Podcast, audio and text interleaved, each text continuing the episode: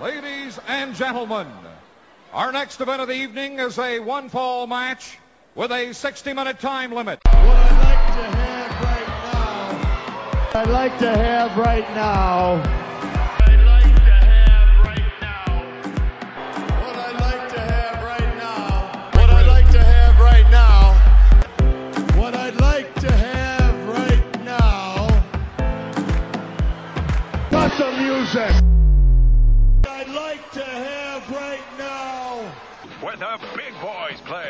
Is where the big boys play, huh? This is where the big boys play. This podcast is a member of the Place to Be Nation family. Visit us at placetobenation.com, the only place to be in your pop culture world. So, hello and welcome to another edition of Where the Big Boys Play. I'm here with Chad as ever. How are you doing, Chad? Doing good, Parv. How's it going tonight? Yeah, it's going all right. You know, I, I haven't had the best day as uh, as you've been hearing. Um, Yeah. but uh, one of the things that did happen today that I did want to tell you about was that um, a student come, came to see me. In fact, a student came to see me in the middle of when I was trying to watch Clash 21, um, uh, causing me a bit of an interruption. But uh, you know, she came to see me about an essay that she had to do. And then, as she was leaving, kind of awkward, she turned and she said, "Oh, there's something else, unrelated, just kind of by the by. Um, somebody's uh, told me that you're a wrestling fan and that you have a wrestling podcast." And I was like, uh, "Okay." She was like, "Oh yeah, I'm a wrestling fan too, you know," and and uh, it was just a very weird moment. Um, and uh, I said, "You know, well, I, I mainly watch older stuff." Um, and she said, "Oh well, who's your favourite wrestler?" And I said, "Well, I'd probably say it was the Million Dollar Man, Ted DiBiase." And she was like, "Oh, that's too old for me. I started watching when I was six, and bearing in mind she's 18 or 19." And she said, uh, "The oldest wrestler I can name is probably Ro- Rowdy Roddy Piper." And I said, "Well, well, he's a contemporary of Ted DiBiase's." Um, so yeah, that was a strange conversation to be having in that context, um, especially when I'd very hurriedly turned Clash 21 off before she came into the room. So there Uh, we go. She's probably she's probably going to Progress or uh, Revolution Pro. Well, it was one of my colleagues who told her that in a class last week. I was like, "What possible context got you onto, you know, me doing a wrestling podcast?" Um, she wouldn't tell me. But so then later on, that colleague was down the corridor with another colleague. I said, "Oh, I got a bone to pick with you. Why are you telling students that I've got a wrestling podcast?" And the other colleague was like, "What? You've got a wrestling podcast?" And um, first of all, she was like, she thought that I just had a podcast on my iPod, like you know that a wrestler had done or something. And I was like, "No, I, I actually present a wrestling uh, podcast." And she was like, "Well, why are you so embarrassed about it? Why do you keep it so? You know, you should wear it with pride." I was like, "Yeah, I'd rather not." You know. Um, so, yeah, I've, I've got two colleagues now who are of the opinion that I should be more out and proud about my wrestling podcast. What do you think, Chad? I uh, I did uh, I don't know if you saw this on Twitter a couple of days ago, but I did enjoy uh, Charles mentioned that in this day and age it's kind of weird that he's more open to telling people that he's gay than a wrestling fan. So that's Well, kind of you know. I guess where we're at. Interesting. Well, I, I mean, I would because one of the things I was like, well, I don't put my full name on these podcasts, and I- Right. because I don't want you know students kind of looking up, doing some Shakespeare research. He doesn't want you know a hundred WCW reviews coming up. Yeah. You uh, versus JDW arguing on or, some or whatever it is, you know. It's like, come on. So anyway, um, yeah. Any anything you want to add before we get into the Meltzers? No, nothing really going on, so I guess we can just jump right into the Meltzers as we're going to try to make this one around two hours. Let's do it, Par. Yeah. Well, people say they want shorter podcasts. Let's see what we can do. All right. It's time for the Wrestling Observer Extra Wrestling Observer Extra. with Dave Meltzer. So, uh, October the 26th, 1992. Uh, not a big gap between Havoc uh, 92 and this clash, uh, it has to be said. So, this, sh- this shouldn't be a very long Meltzers. All right. Um, so, uh, just looking at uh, some of the news here.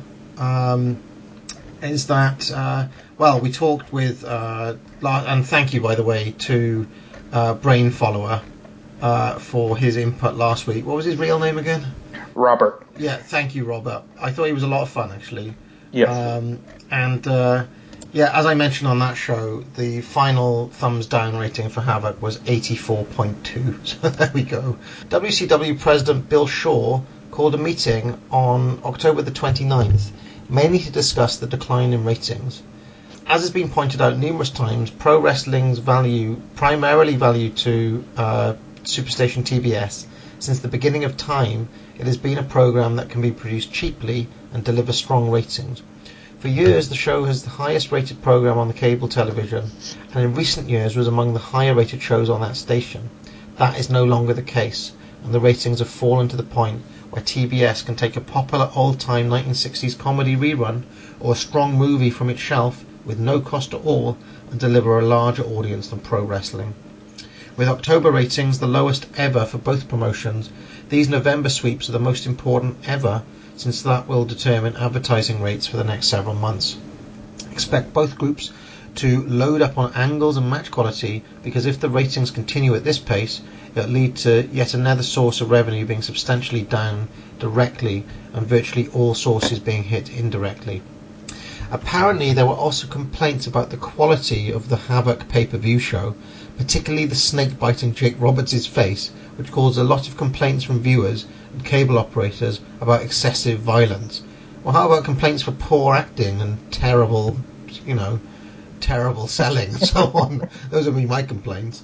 Um, it was readily acknowledged uh, by those within the promotion that the show quality of Havoc was a major disappointment. Yeah. On Monday at the WCW offices in CNN Center, a thought for the week was posted at the security's desk. Failure is an opportunity to begin again more intelligently. The promotion itself had already decided the Sting Roberts finish didn't come off well, since Watts taped an interview banning the reptile, most likely before the meeting even took place, which means Jake won't be using the snake anymore, even as a prop on interviews. Whether this is the case or not, I don't know, because there was been a lot of finger pointing due to the poor quality of the second half of the Havoc show. But supposedly the finish was Roberts' idea because he felt that by having the snake latch onto his face, and the idea wasn't for the snake to bite him, that was a miscalculation of Roberts of what the snake would do. um, it would be so shocking to the audience that the audience wouldn't remember that had just done a clean job. So that was Jake's thinking there, that the snake bite would dis- detract from the clean job that he just done. While there is some truth to that assumption of what people would remember, those in the decision making position have to take the blame for allowing Roberts to work out his finish because it altered the desired result, which is that nobody remembered that Sting won and he got no benefit from winning at a time when he needed to have a strong win since he's jo- done jobs on two previous shows. In addition, there were complaints about the second interview that Tony Atlas did on the October the 24th Saturday Night Show where he made racial remarks about Ron Simmons. There were apparently many uh, viewer complaints, which is to be expected, as there were always complaints when the heel calls a black baby-faced boy, which happens once with just about every administrator. That's probably why the Atlas interview was replayed this past weekend, uh, with most of the interview bleeped out. So, have you have you seen that Atlas interview? No, I don't believe I have. Um, that's interesting. I mean, this this whole period, as we as we're going to get on to, I have no memory of Clash 21 or of ever. I don't think I've ever seen it. Um, yeah, well, I, I guess I can just mention this now. Is I it wasn't one that I remembered. Um, but when I started firing up the tape, as as I've said, kind of my entry into WCW was a gradual thing until 1994 when I pretty much predominantly watched WCW, but I watched kind of bits and pieces up to then. I was still mainly WWF as I was a little kid. But once I started up this tape, it's all the Paulie and Madusa rundown and everything else. I realized this was something that I had taped on an old VHS, and you know, at that point in time, I didn't have that many uh, VHS tapes that I actually had to watch. So I watched this Clash actually a good bit as a kid, but didn't remember it as uh, as it being Clash 21. Yeah. I, I want to say that this was actually one of the harder ones to get hold of because I had all of the other clashes uh, in some shape or form before before my hard drive crapped out, of course. Um, and this wasn't one of them. Like I, I've seen all of the other clashes, but I don't think I've ever watched this one. And this is why I had no memory, for example, of Tony Atlas being around or of this Paulie or Madusa angle. So Right. um, maybe as a kid also I, I don't know, missed November of '92 because I have really. This is a really weird period in my mind, uh, as we'll get on to. You know, where you've got like the the death throes of the Dangerous Alliance hanging around and things like that. So Yeah. um, anyway, uh, back to the Meltzers. It's almost being considered a given now that the Steiners will start with the WWF in early 1993. As mentioned a few times on television this past week, um, on August the 27th in Augusta, during a squash match, Big Van Vader broke the back of Joe Thurman, who was either in his first or second match, because he didn't know how to take a power bomb. Actually, Thurman was initially paralysed from the move. It was kind of macabre that they continued to hype that you could see the match on the main event show this coming weekend. Watts gave the guys a speech before television on November the 2nd and told them it was a work and not to be so brutal that they injure jobbers. So there we go. Uh, as, as great as Vader is, he probably shouldn't be paralysing people with power bombs. Right. Yeah. Have you seen that footage? No, have you seen that? It's yeah, it's pretty graphic. I mean, it kind of reminds me of the um, like when Buff Bagwell, you know, was paralyzed for a minute when he uh, was facing Rick Steiner on that episode of Thunder. yeah. Kind kind of a similar situation, but it was pretty uh, sensationalized, I would say, with the way they presented it on commentary. Which, uh, yeah, I mean, it, you know, on one hand, it's like, yeah, it's good that you're presenting Vader as a monster, but I mean, this guy was legitimately almost seriously paralyzed for life, so you could back off a little bit. At the same taping, WCW champ Ron Simmons and IWGP champ Masa Chono tagged up to beat Rick Rude and the Barbarian when Simmons pinned Barbarian. Uh, Sid Vicious contacted All Japan this past week. The, the sides had been talking uh, and told them they needed to make their move because he had been meeting up. He has a meeting upcoming with Bill Watts. Sid may have been working All Japan, however, since nobody seems to know if he met with Bill uh, Watts or not. Since Watts is under the gun to improve ratings in November, and, w- and Sid would be a short-term benefit, and his track record indicates a long-term liability, the promotion may be desperate enough to give him a shot. Did uh, um, old uh, Sid work for All Japan? Uh, they actually just talked about this on um, Between the Sheets a few weeks ago. He was supposed to, but he never came in. Um, I can't remember the specifics, but they were doing a lot of kind of fantasy booking of Sid versus like Kawada and what and the like. Uh, I don't know who he ended up being replaced with, but yeah, they were thinking he was going to be the replacement and team with somebody like Hanson. Seems like it would be Danny Spivey to me. Yeah, well, no, but Spivey was already in. Um, Johnny Ace, maybe. maybe Johnny Ace. That's possible. The, the only thing known at this point about the 11-18 clash from Macon, Georgia, is that a tag title match with Dustin Rhodes and Barry Windham versus Ricky Steamboat and Shane Douglas, Sting versus Rick Rude in the King of Cable tournament, and Paulie in an exhibition with one high tie behind his back against Madusa. Um, the Michael Sherry and Madusa Paul angle will start two days apart, and the way it looks right now, one will be blown over before the other one even gets started. Um, on the 900 line this weekend, Jim, note, uh, Jim Ross noted that Jim Cornette was in Atlanta this week. Cornette threw a fit about Ross reporting that on Mike Tenay's uh, radio show this, that same night, although Cornette and Watts have met. So, Cornette's in talk with Watts? That doesn't happen, does it? He doesn't come back, does he? Mm, uh, he will briefly in 1993. Oh, right, okay. Yeah, Um, Ross also very acknowledged. briefly, because I think the week he comes back is actually the week Watts gets canned. So, Oh, and right. they they were the connection. Ross also acknowledged that his work on Havoc wasn't up to his capabilities, and he has said that things on the show that he, he and basically Ross has said that he said things on the show that he now wishes he could retract. Uh, and I'd agree with that. That yes, Jim Ross could have been better on Halloween Havoc 92. Would you agree, Yeah. Chad? Yeah, certainly. So even Jim Ross agrees that he was in the wrong and Jesse was in the right. Oh well. I've I've I've uh you know I've gotten quite a, a, a few PMs from people that are siding with me and uh talk about your uh unabashed love affair of Jesse and the double standard you hold. PMs. I- Yes, there's but- a there's a, a secret society forming against your bias of uh, Jesse. I'll believe them when I see them. All right. even when, if you're one of those people who PM Chad, PM me please and tell me, uh, you know that you think because clearly Jesse is the best color man ever, and it's Jim Ross's fault that you can't work with him. Th- Some some some of these uh, PMs were uh, let's just say there's some uh, titans among the uh, pro wrestling only message board. Okay, Yeah. even with kids tickets priced at 66 cents uh, for the October the 31st in Chicago, the card only drew slightly more than 2,000 fans. Actually, that's a monster house, since shows in uh, Jacksonville, Danville, Knoxville, and Milwaukee all drew in the 400 to 600 range. Ron Simmons versus the Barbarian headlined the houses, which partially explains those figures. I just can't figure out uh, whomever came up with the idea for a Simmons Barbarian program couldn't be smart enough to realize its lack of firepower on top.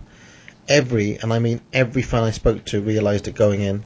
I also hope this drove home the point that the problem isn't the price of the tickets, but that there is little interest in the current product, and they quit cheapening the product even more by offering those gimmick prices which only encourage people not to attend the next shows at regular prices. Would you agree with that, trend? I mean, Simmons Barbarian's not going to draw, basically. No. Yeah, that was a, a kind of a lost cause, no matter what. I think we dis- discussed that last show that Barbarian is seen as a gatekeeper, upper mid card person at best. So to ask for them to do a pretty prolonged world title feud together and to, I guess, draw houses was uh, not going to happen. Forget the notion that Watts isn't going to protect the Japanese deal. Kensuke Sasaki was protected all week. He even went to an all, to a time limit draw in a US title match with Rick Rude, another draw with Steve Austin, team with Marcus Bagwell to beat Arn Anderson and Bobby Eaton in his lone loss, a tag match with Nikolai Volkov, um, with Nikita Koloff against Rude and Big Van Vader. It was Koloff who did the job for Vader's Power Slam, which has to be considered something of a surprise. Um, expect so. You said Kensuke Sasaki got quite the push here. Um, have you seen any of those matches?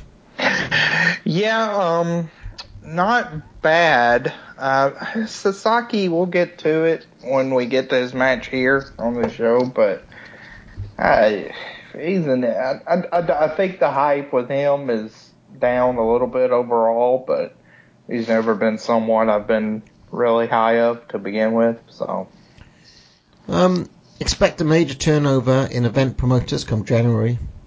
Feelers have been sent out to Johnny Ace to work here between Japan tours. So there's your Johnny Ace. I mean, he's still he's Yeah. already working for All Japan. Um, Chris Benoit's debut has been pushed back because his immigration paperwork hasn't been completed. Some talk of a debut now in late November. And then um, at the 11-2 centre stage taping for the 11-7 TBS show, this saw Jake Roberts and Jim Ross do the announcing, with the heat over the poor TBS shows the previous week and the pay-per-view. You'd know going into this show is going to be a big improvement. Scott, Scotty Flamingo came out during the Johnny B. Bad interview. Bad put the lips on Scotty's cheek, and Scotty responds by KOing him with a roll of coins. And we saw we actually saw this on this footage, Right. didn't we? Sounds like they're building up to a tape fist match. Um, Rude and Madusa, uh, as a heel for this interview, talked about Erik Watts. Um, Steve Williams won a squash and he's sticking around, uh, at least when he doesn't have to uh, work all Japan commitments. So Dr. Death is still around. Um, Brian Pillman and Dangerously did an interview trying to convince Tom Zenk to turn heel and team with Pillman against um, again. So Pillman and Dangerously were trying to turn Tom Zenk heel Why? Uh, Zenk then called the two losers and walked off. Uh, Watts, Watts, Erik Watts, that is, pinned Michael Hayes with a fisherman suplex. God, can you imagine what that fisherman suplex looked like? Uh, Paul, Paulie went on about Madusa when Bill Watts came out, and the two argued, and Watts sanctioned the match for the clash. Steamboat and Douglas beat Slazenger and Pierce, Tex Slazenger and Shanghai Pierce, in a surprisingly good match. Uh, and then in the King of the Cable, Rude pinned Windham when both were in the ropes in a decent match. Uh, while Pin Sting pinned Pillman in what was said to have been the best TBS match in month. You, you ever seen any of those? We'll probably watch them in the special. Yeah, I will probably at least catch a couple of those. I mean, if I have seen them, it's been years and years, so no fond memories that I can recollect offhand.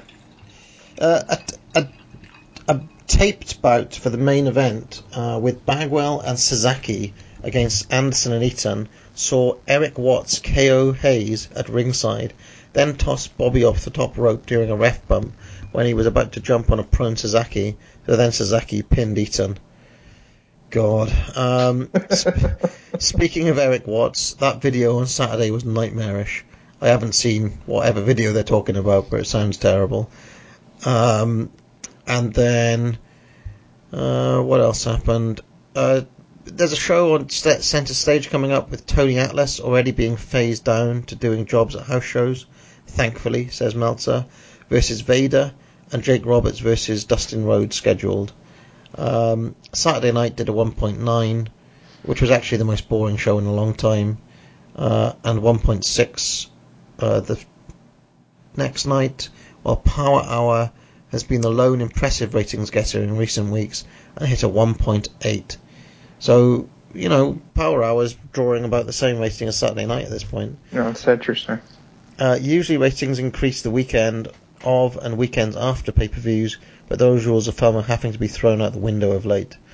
Um, and WCW linked a deal to start running monthly shows starting September of '93 at the old Charlotte Coliseum, which will be renamed the Independence Arena. The deal was so far ahead of time, probably because Jim Cro- Crockett is expected to open up promotion in November, and some think Charlotte would be his home base. So they're worried about Jim Crockett coming back. Um, interesting. So over to November the 16th, and Jake Roberts has checked himself into the Betty Ford Rehab Center this past Tuesday, and his future with World Championship Wrestling appears bleak. The 37 year old Roberts, real name Aurelian Smith Jr., the son of Jake Grizzly Smith, one of WCW's road agents, had been pushed as the promotion's top heel since arriving on the 2nd of August. Roberts missed all subsequent matches after doing colour commentary on the TBS show that was taped uh, on 11.2 and aired 11.7. It is believed Roberts' actions came because of non-wrestling related personal pressures. Apparently WCW is going to take the mistakes as a contract violation because Watts has said that Roberts has been fired and that he would be making an announcement at the television tapings on Wednesday night at Centre Stage, um, set for Saturday air date of that fact. Uh, the WCW wrestlers were under the impression that after Roberts checked himself, um, that he wouldn't be returning to the company anytime soon. Signs were posted at the arena saying that because of circumstances beyond the control of WCW, that Jake Roberts wouldn't be appearing on any of the shows. And an announcement was made at the beginning of the house shows. Um, the Sunday WCW main event voiceovers were taped after Roberts had checked himself in, and there was no mention of Roberts during that show. Uh, word was not to mention his name from that point forward, which seems to indicate his chances of being brought back aren't particularly high. Roberts is scheduled to remain in rehab through 11:23, at which point it is uncertain what direction his wrestling career will take. Uh, Roberts has been through rehab at least once um, while in the WWF, and as he's been suspended for failing drug tests during his WF tenure on at least two occasions.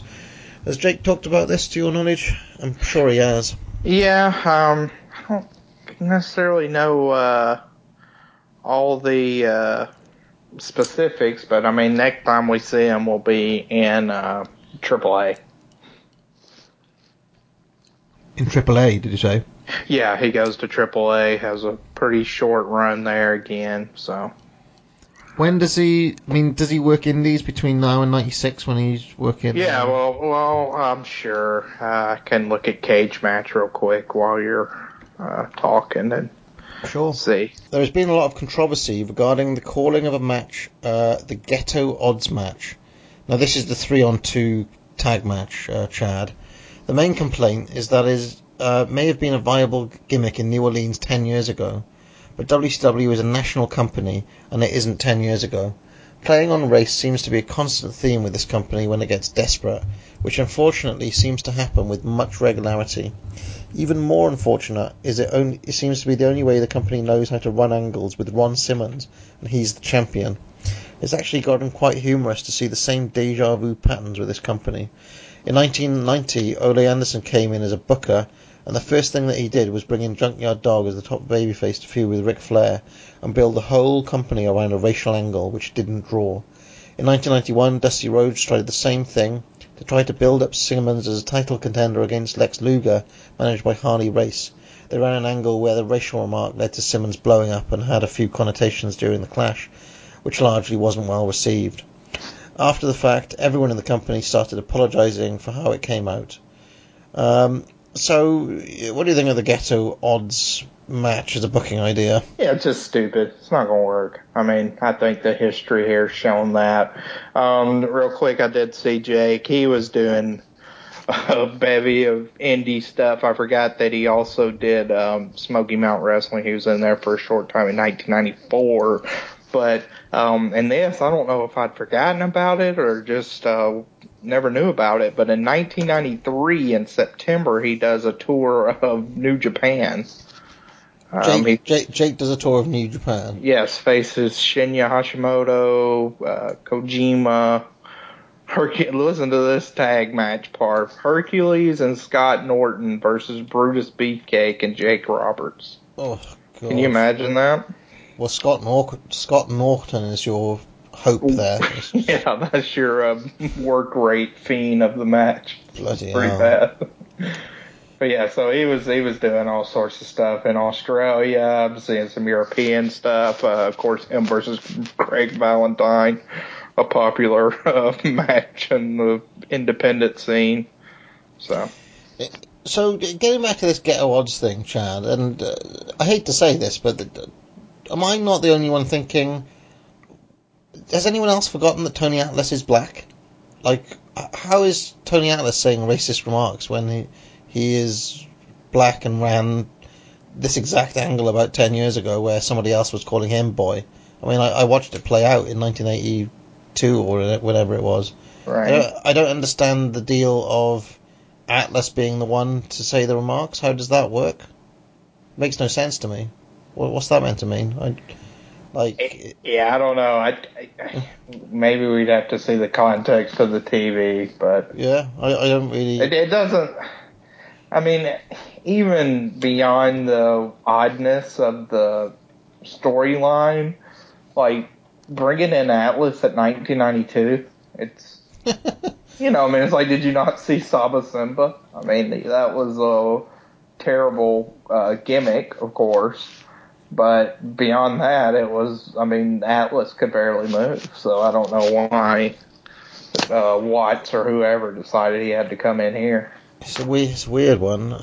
Um, okay, but I mean, I guess like Tony Atlas historically was a draw in Georgia, but I guess, but if you're trying to trim, I mean, they were trying to trim down the, uh, I mean, bring in Tommy Rich. I mean, I'd bring him back before Atlas.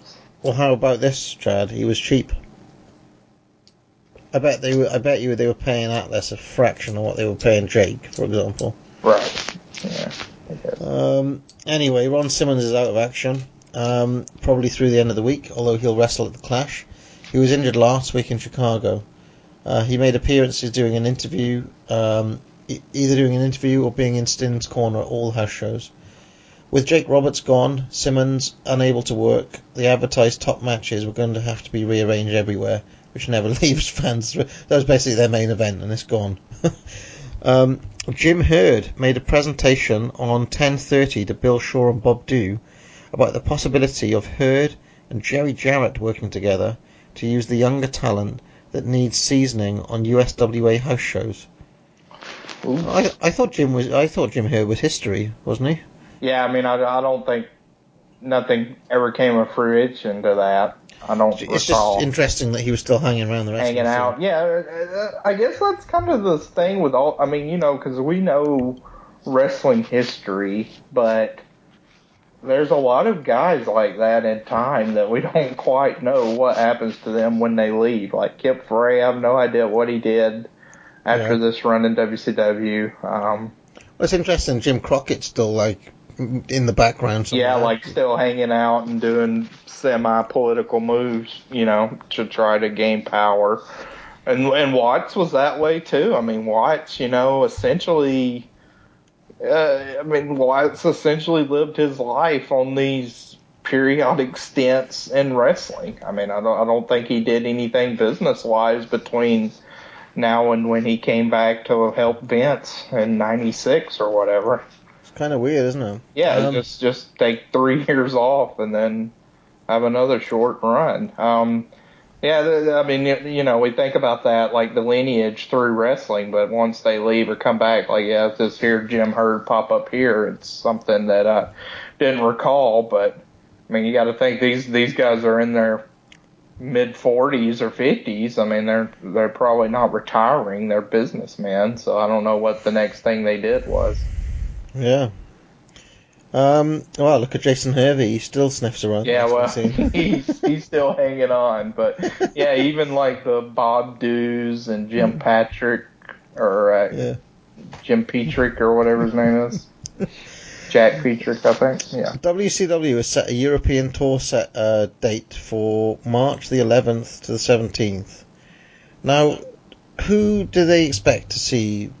Who did WCW expect is going to turn up for them in Europe in 1993? I don't really understand. Like, I mean, they were they were showing WCW here, but as as I've told you before, it was in the middle of the night. So yeah, but I, I think those tours actually were really successful. I, I think it was just that, re- like what I've told you before, that wrestling Just was that- re- yeah. reasonably hot still, and Right. it was just that it was wrestling, you know. Yeah, could be. Um, they'll be having Thunderdome cage matches on the 11:25 show in Baltimore and Thanksgiving Thanksgiving night at the Omni, with Cactus Jack and Big Van Vader and Rick Rude and a mystery partner. Um, originally Jake Roberts taking on Ron Simmons, Sting, Nikita Koloff, and Van Hammer. Speaking of which, Hammer will be getting a big push once again. Brilliant. Can't wait for the Van Hammer push. And here, here's just a quick anecdote. We'll probably get to it when we get to '93, but yeah, the London show at the Wembley Arena. Mhm. Um, Graham Cawthorn cites at 11,500, and up to that point, that was the largest WCW gate in history. Who the hell's drawing that show? Like since they uh, went to WCW, Match was on top, or was, there- uh, was Davey Boy on that card? yeah, Davey Boy versus Rude and Sting versus Vader are your top two. So that's pretty Okay. strong. I can see that again. Yeah, Yeah, yeah. Dustin versus Windham. So it's, it's Well, a you- strong I mean, card. You got to remember, it's only it's less than a year removed from SummerSlam, and wrestling was hot.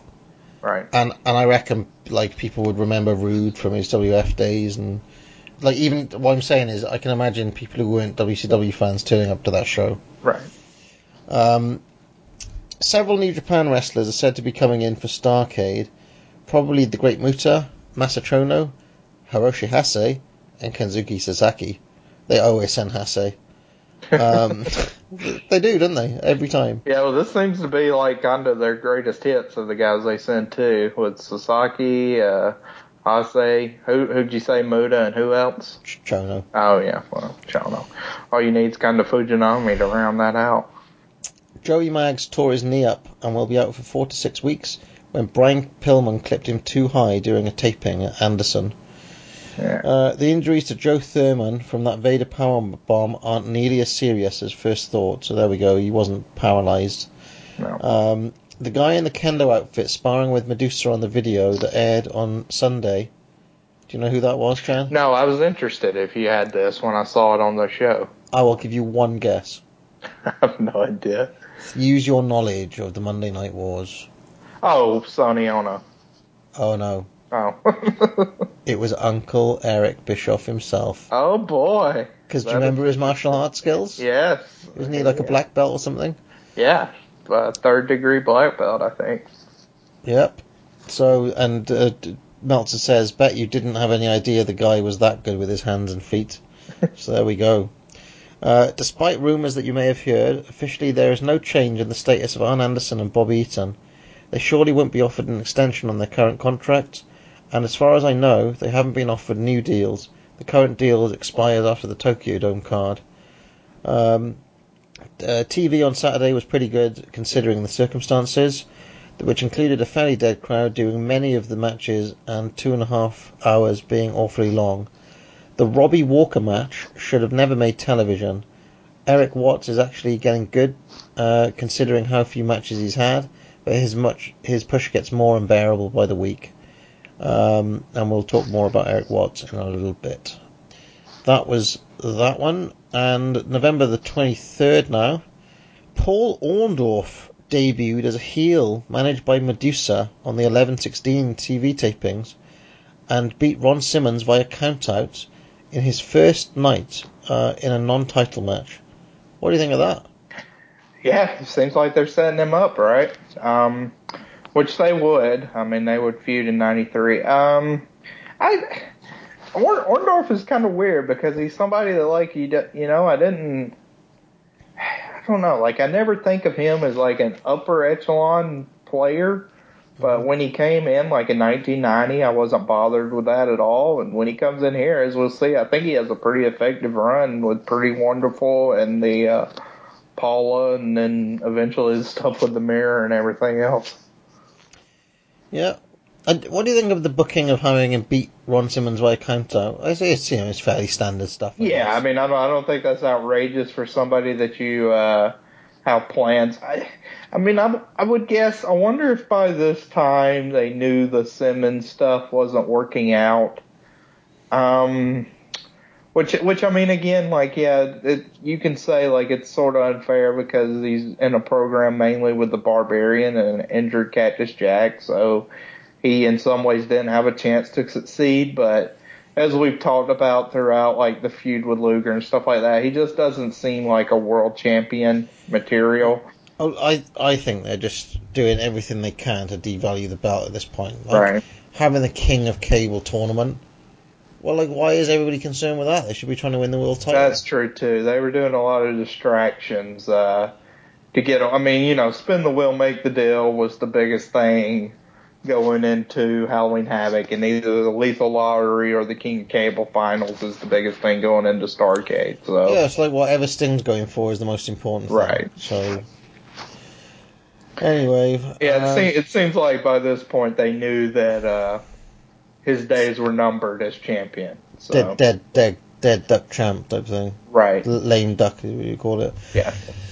In addition, Charles Skaggs, who worked as Flying Scorpio in Japan, is expected to debut at the Clash as Simmons' partner in the Ghetto Street Fight, since Robbie Walker, Simmons' original partner, was fired earlier in the week.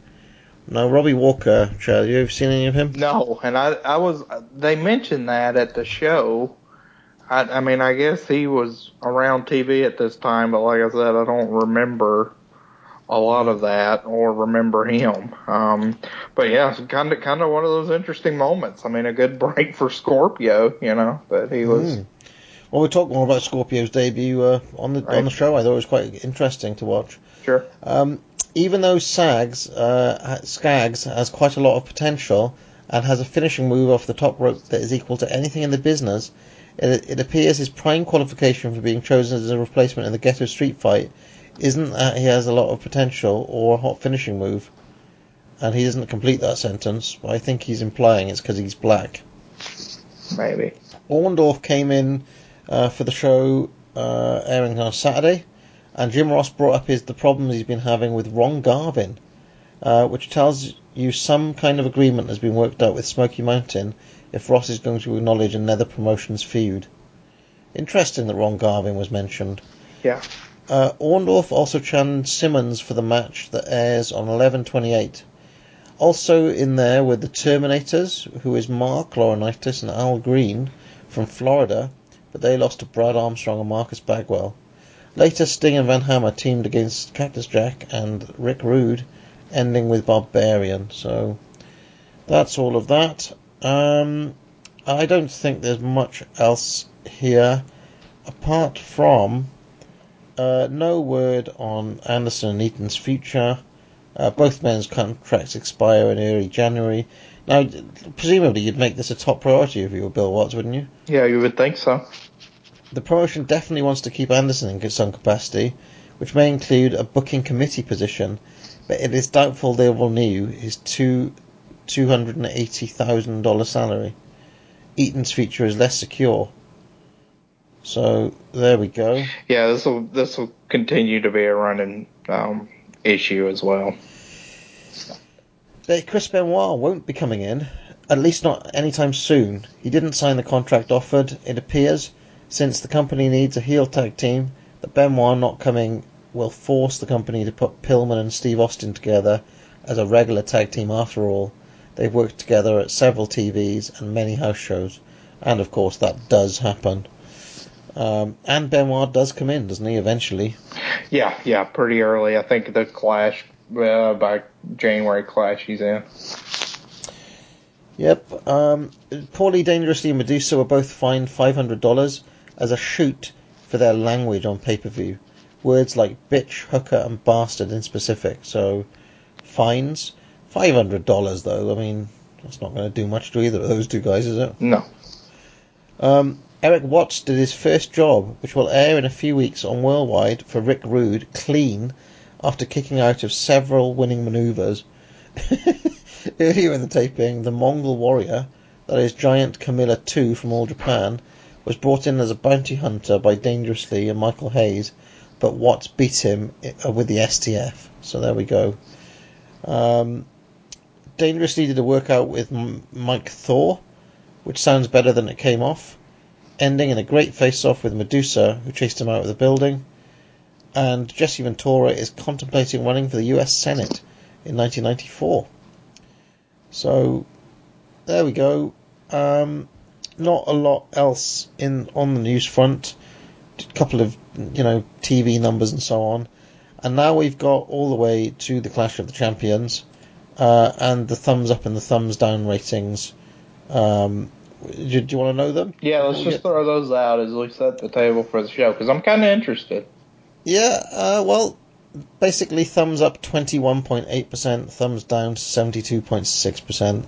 Yeah. So uh, we uh, we will see if we fall in line with that. I also looked at Meltzer's star ratings for this show, and uh, we'll see if we fall in line with those. okay. Oh, it'll be interesting. Well, we'll take a quick break, and when we come back, we're going to review the show. Promotional consideration paid for by the following. What's up, everybody? This is Kevin Kelly. Make sure you check out every episode of The Kevin Kelly Show right here on the Place to Be Nation. PlaceToBeNation.com. The Kevin Kelly Show. Every episode is a winner. At least we hope. Place B Nation's Justin Rozzero here. In addition to the Kevin Kelly Show, we have a ton of great podcasts available to you on iTunes and PlaceToBeNation.com. You can check out Scott Criscuolo and me on the Mothership, the Place to Be podcast, with our famous Vintage Vault pay-per-view reviews. PTBN also covers current day wrestling with Main Event, Mission Indie Possible, and our monthly pay-per-view reaction shows with immediate feedback on WWE, NXT, and Ring of Honor Super Shows. And relive wrestling's past with our monthly pay-per-view rewind series, led by Ben Morse, and the Dangerous Alliance Wrestling podcast as we dive into various subjects in the form of exercises and games. We got sports covered too with the Sports Evolution Mega Show with Scott, Dr. G, Cowboy, and Cowboy Sr., the Kings of Sport led by Live Audio Wrestling's Godfather Nate Milton, as well as the NBA Team Podcast and the TJ McClune Show. PTBN tackles pop culture and irreverence with Richard and the Mailman, the Glenn Butler Podcast Hour Spectacular, and if you like a hybrid of all of this in list form, check out Jordan Duncan's Rank and File. All of these shows are available on PlaceToBeNation.com, where we cover pro wrestling, sports, movies, comics, plus tournaments and more. We want to thank our friends at Boneheads Wing Bar in West Warwick, Rhode Island, and Fall River, Massachusetts, and Scott Keith's Blog of Doom. Be sure to follow us on Facebook, Twitter, Instagram, and Tumblr as well. PlaceToBeNation.com, the only place to be in your pop culture world. This is Parv, and I'm here to tell you to listen and subscribe to the Pro Wrestling Only Place to Be Nation podcast network. That's the PWO PTBN podcast network, where you'll find a ton of in-depth shows done by hardcore fans. We've got Chris Zellner's one-two punch of Exile on Bad Street, and with David Bixenspan, a smash hit between the sheets. We've got Wrestling Culture with Dylan Hales and Dave Musgrave. Goodwill Wrestling and the reaction shows with Good Old Will from Texas. We got This Week in Wrestling with my man Pete and Johnny Sorrow. Stephen Graham and Tim Livingston's Pro Wrestling Super Show. Tag Teams back again with Kelly and Marty Sleaze. And a ton of other great shows too. And of course, there's Titans of Wrestling and Where the Big Boys Play with yours truly and some dude from down south called Chad. PWO, PTBN, Podcast Network. Well, uh, welcome back, everyone. And uh, now we're going to get into the Clash of the Champions uh, 21. And Chad, um, speaking of my bad day, um, I watched the first half of the show in work, as I as I told you, and I went old school. I did my notes on pen and paper, and then I left the paper on my office desk. So I have no notes. Maybe this will uh, bring you up to the 21st century here. This Yeah. this is a lesson learned. I mean, I should have done it like and emailed them to myself. Yeah, but, I uh, I constantly email myself my notes when I'm watching these shows. So anyway, um, this is November the 18th in Macon, uh, your neck of the woods, Strad. Yeah. How far away is Macon from you? Mm, From where I live now, it's about an hour and a half. Uh, pretty pretty close to where uh, our friend Chris Zellner lives. It's probably about 45 minutes. Obviously, our hosts are JR and Jesse Ventura. And uh, I do remember that Jesse was just, he's pretty toned down for Jesse. Just wearing an orange, like a bandana and an orange shirt. Yeah, this um, I I actually thought with G, uh, Ross and Jesse for this show there wasn't near the amount of animosity or quips or I guess memorable moments because uh, I mean regardless of what you whether you want to defend what Jesse says or not, um, I mean him saying like you know Shane Douglas being a conservative right wing conservative I mean that's memorable. Um, and I, I didn't get many one-liners from either on this show. Uh, I, I, I guess the closest actually would come from uh, Ross in a couple of instances that I'll point out. Yeah, I didn't. I didn't note down too many one-liners from e- from Jesse either. Um, I actually wonder if, you know, Ross had admitted that he had a bad night on Halloween Havoc. Right. I actually wonder if they'd had a little debrief and agreed that you know that wasn't the best show for either of them, and they might just tone it down, or I don't know. 'Cause Jesse didn't seem like himself. Yeah, I guess I guess we'll have to see uh, the next couple of shows where they do that if it'll play out. Yeah. So anyway, we, we go into uh, a montage now of the Paulie and Madusa stuff, right? Right. Oh, oh, one thing, just in the introduction, did you see the huge like bring back Flair? No, I didn't see that. Yeah, right, that? right behind them, right when they first cut to uh, Jr. and uh, Jesse giving the introduction. This guy holds up a big slide that says "Bring back Ric Flair." Well, so basically, um, we go into this montage of Paulie and Madusa getting weighed in, Right. and what did you make of all this stuff? I mean, Paulie is a, Paulie's 188 pounds, and Madusa is a little bit lighter, I guess. Right. Uh, first off, um, Hayes is Paulie's corner man, yeah. which I, I, I, I didn't quite understand that, why or how that came about, but okay. Uh, I, I, we'll, we'll, we'll go through this, but I, I mean, I, I, Paulie, I just loved on the show. I thought he was just an absolute, uh, swarmy prick throughout the whole show, and this, this is good. Where I mean, it's it's simple, campy stuff, but you know, he claims to be one weight. He's not. He's over that weight, which I don't think it matters. But anyway, so then he takes off his robe and basically tries to look as unathletic as he can by poking out his stomach and everything, and then gives the big pose. Uh, and this was when Jr. was like, "I don't think he's going to be winning any Jesse the Body uh, awards anytime soon," and all this. Um, so it it it was pretty. It was I found it pretty humorous. Uh, and then um, Paulie, what did he say uh, when Madusa stepped on the scale? He said, "Baby's got back," and just making fun of her. So a complete Yeah. douche.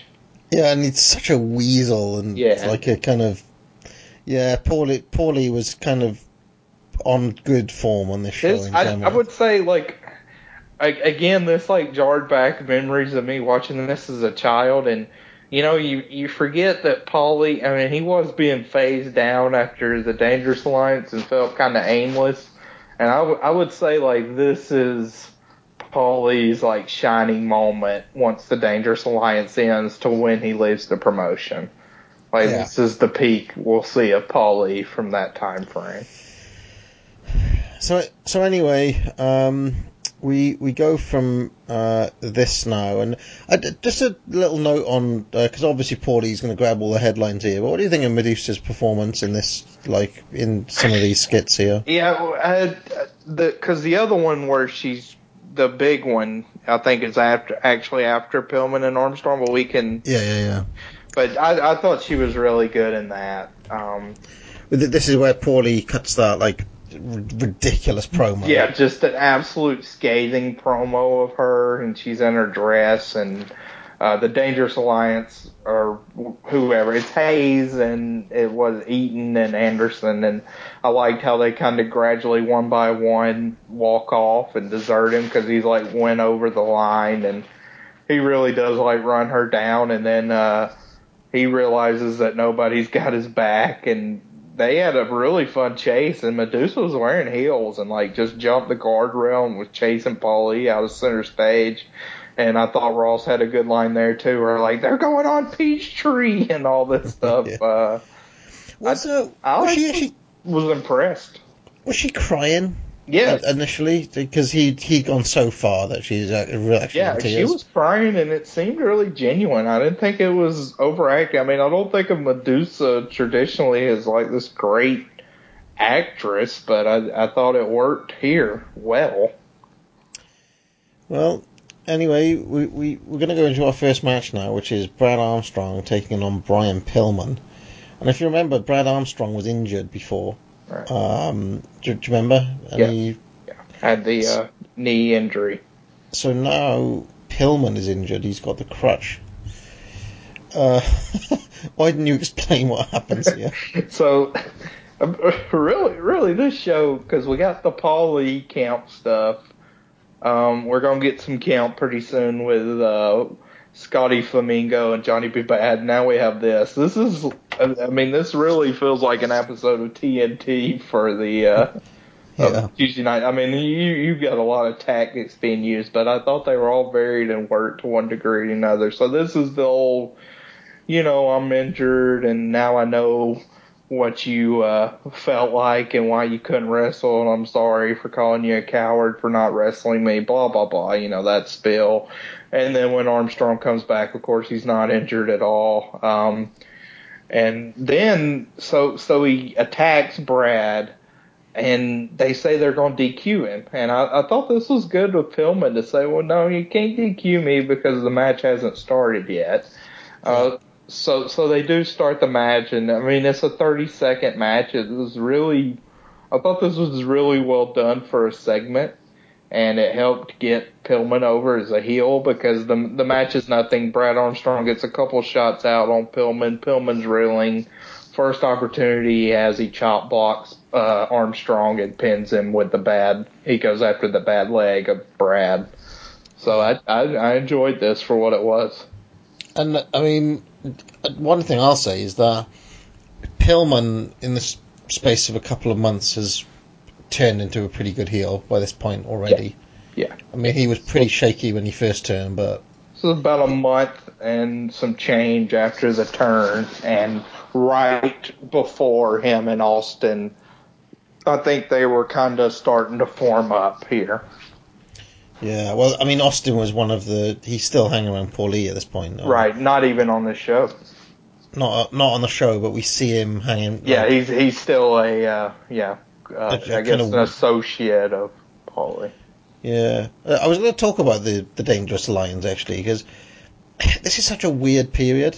Because we're going into this match now where um, Arn Anderson, Bobby Eaton are taking on Kenzie, uh, Kensuke Sasaki and Erik Watts in a bounty match, and um, this is such a weird period where Michael Hayes is managing Arn Anderson and Bob Eaton, Yeah. sort of.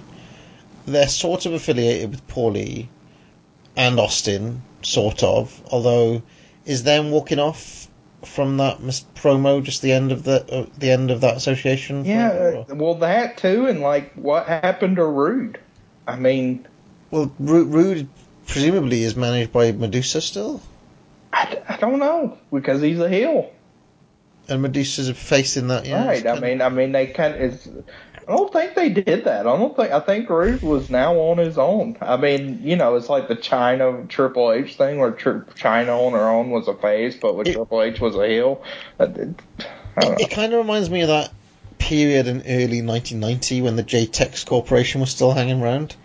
Yeah, I, I think they could have done something cool with the grouping and kind of to signify Flair's return if he could have united all these guys.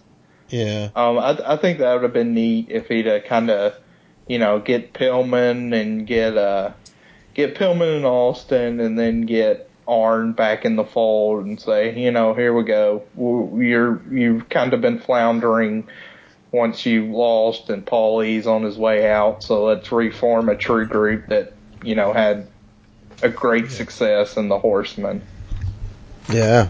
instead of I mean- Paul Roma. Yeah, I mean, it would have been, or it would have been interesting maybe to have the tag team as Arn and Bob Eaton, have Eaton as a horseman finally, and have Austin as their kind of um, in the Tully role. yeah, I guess. yeah, U.S. champion or TV champion. Yeah. Yeah, and maybe tag Pillman with uh, Zenk or have him do something else. Or like maybe turn him back babyface and have him tag with Two Cold Scorpio. That would have been a cool team. Yeah, that that and that actually, yeah, that's not bad. Because I was thinking, uh, as you were saying that part, I'm like, yeah, a lot of people are going to be pissed at you for wanting to, you know, hypothetically never have the blondes, but uh, Scorpio and Pillman, that'd have been a great team. Yeah. All right. Well, uh, let's get into this match then. Um, don't we get a promo from Michael Hayes before this? Where Yeah, uh, he, My, Michael Hayes is all over the place right now because he because he's he's co-hosting with Ross on what main event, Yep. and yeah, he's he's he's kind of in a manager role, but he also sometimes wrestle. It's it's just a mess. So he gives a pretty generic promo talking he- he- about Watts. He did use one line that I liked though, because he said, "Oh, people are saying that you know people are using their hate for your father to get at you, Erik Watts." But I'll tell you, even if your last name was Hayes, I'd still hate you. I quite Yeah, that was that was a good line. I remember that now. Um, as far as a match, I, I mean, I didn't think this was much. Um, really, nothing to it. I I I, I like this spot that uh, Bobby Eaton did in the early going where he puts his elbow up against Watts's cheek and then he kind of punches his own hand, which Yeah. causes the momentum of the elbow to go into Watts's cheek. I, Erik, I mean, what what can you say about Erik Watts? He's he's kind of a bumbling mess. I mean, we know that. I I have to say one thing. He is n- not as skinny as I remember. I remember him being a lot skinnier. Right. Yeah. He, And he's he seemed to be more kind of, I guess, bigger or chunkier than I remember. yeah. I I think look wise, he doesn't look that out of place, right? Like, I mean, you could see him in the ring with these guys. It also struck me that facially he looks a little bit like Mike Rotunda. Mm. So You see that? you au- automatically became a fan. Like a like a young Mike Rotunda, like Yeah. kind of 80, 84 era. Um, so that, there was that, but he's horrible. Yeah, he in the early going, he clumsily goes through a few moves. Uh, I, I'm, Arn Anderson when he comes into the ring, like you talk about somebody that dictates the pace and is like a master of the profession. Yeah. Like the way he comes in the ring and like gets that reaction by really doing nothing but not engaging was just awesome. Uh, Sasaki gets worked over for a really be- brief bit, hits a power slam. Um, now, when Watts got the hot tag in, I'm not saying it was amazing, but I did think it was adequate. And he did have one move where he hangs on as he does an Irish whip and does a quick like fireman's carry or Death Valley driver move. Yeah. That I thought I, I thought that looked good, and then the forearm actually looked good too. It's funny that you said that because I wrote in my notes, Jack Brisco, he is not. oh, really? I, th- I thought that was actually kind of a cool variation of a move. Uh, I just thought it was a bot. I mean, may- maybe. I just thought it was just a poorly executed fireman carry takeover. No, well, maybe. But so so he ends up winning with the STF. Eaton taps out. Um, Well- now I, I did think though the pop was not terrible for that. Uh, the, the crowd No. Crowd got a decent reaction, and I don't know if you saw this, but I mean, I mean of course uh, Michael Hayes is losing his shit at ringside. He's in a blue suit for the show, by the way. Yeah. And as and as soon as the team loses, there's like these two kind of chubby kids that run up and start pointing their finger and giving Hayes the business that he lost. I thought that was hilarious. it's it's worth watching back because Hayes just like plays it up and is like losing his mind, and these kids are laughing and pointing at him. Hayes was in like full on like 1983 freebirds mode out there. Did Yeah. you see him like doing the hair and Well, I, th- I think he was. Uh, I mean, you just see Jimmy Jam being put out to pasture, so maybe he was like nervous, so he revved up the performance. One thing I did like about this match that you didn't mention was uh, in the very early going was Bob Eaton working as a kind of bully veteran. He was he, like just in the first couple of minutes he was asserting his dominance over Erik Watts. I, I enjoyed that part of this match, but I mean Meltzer gave it three quarters of a star. Where, where did you go on it? I, I went a star and a half. I was a little That was exa- that was exactly more generous, but not too much. Exactly my rating. There you go. Um, I mean, I don't know. Like, do you think Erik Watts could have ever made it? I mean, is No. he, I, I- I'll ask you this question: Is he more awkward than Greg Gagne? Uh, I I think Gagne's better. Um, pretty easily, I guess. I don't think. But like, we but we never saw good. Greg Gagne in his like first month as a worker, did we? Yeah, Yeah. I mean that is true, but I mean I don't. I guess I don't think like um. I don't think Watts is as bad as maybe like Lance Von Erich. Right. um, or Mike. Mike Von Erich, he's bad. Chris Von Erich, he was, you know, sh- shouldn't have been in the ring. He was so undersized. Uh, but but yeah, I mean he he's not good. Uh, I, I watched a match with uh, David Sammartino earlier. yeah, now there's another one. Yeah. I'd probably take Erik Watts over him. Yeah, da- David Sammartino is pretty dreadful too. So Right. Well, uh, let's uh, move on then. Um, not a lot to say about them because now we are with Johnny B. Bad. Um, and I, I should just mention I'm um, because in the absence of my um, notes, I'm going off uh, our old friend Matt Pedicord's review, and he has absolutely hated this show so far. he, he's given like he gave the opener a star and the second match crap. Didn't even give it a rating. Dud, basically. So he's really not enjoying himself. Um, Johnny B. Bad is back, and he's with Teddy Long.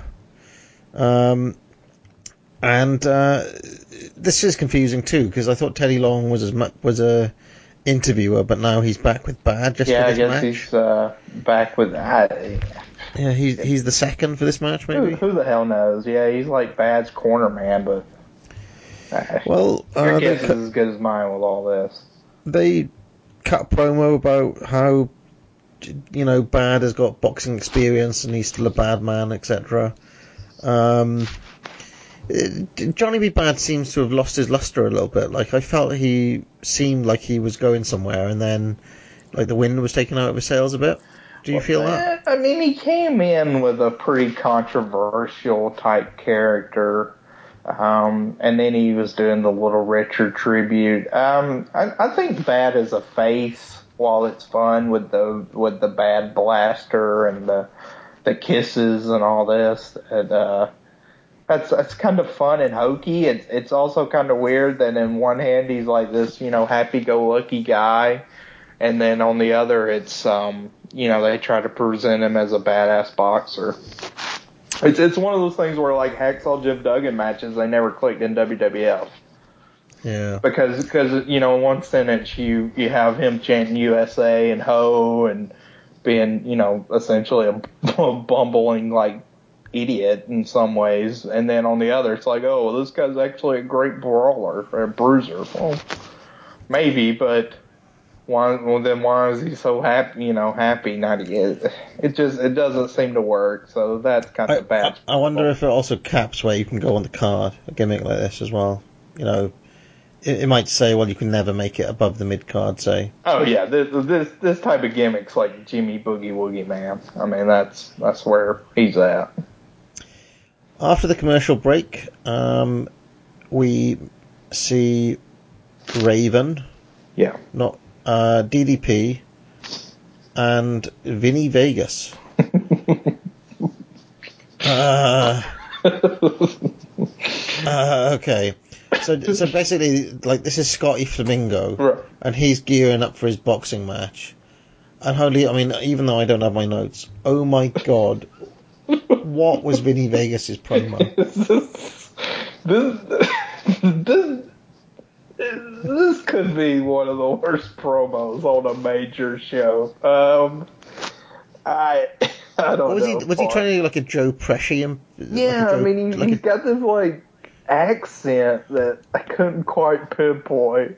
it was this- kind of like a casino, like a gangster Yeah, I mean, he, he was trying to pull up, throw up the gangster thing. You forgot to mention, but there's a guy that's trying. They, they, you know, they think they're trying to get the viewer to think it's Don King is Right, is down there like prepping Flamingo up, where all you can see is his hair sticking up yeah. in the back. I mean, this was, this is wrestle crap all the way, sir. Um, it was so bad. So yeah, Vegas has this weird accent.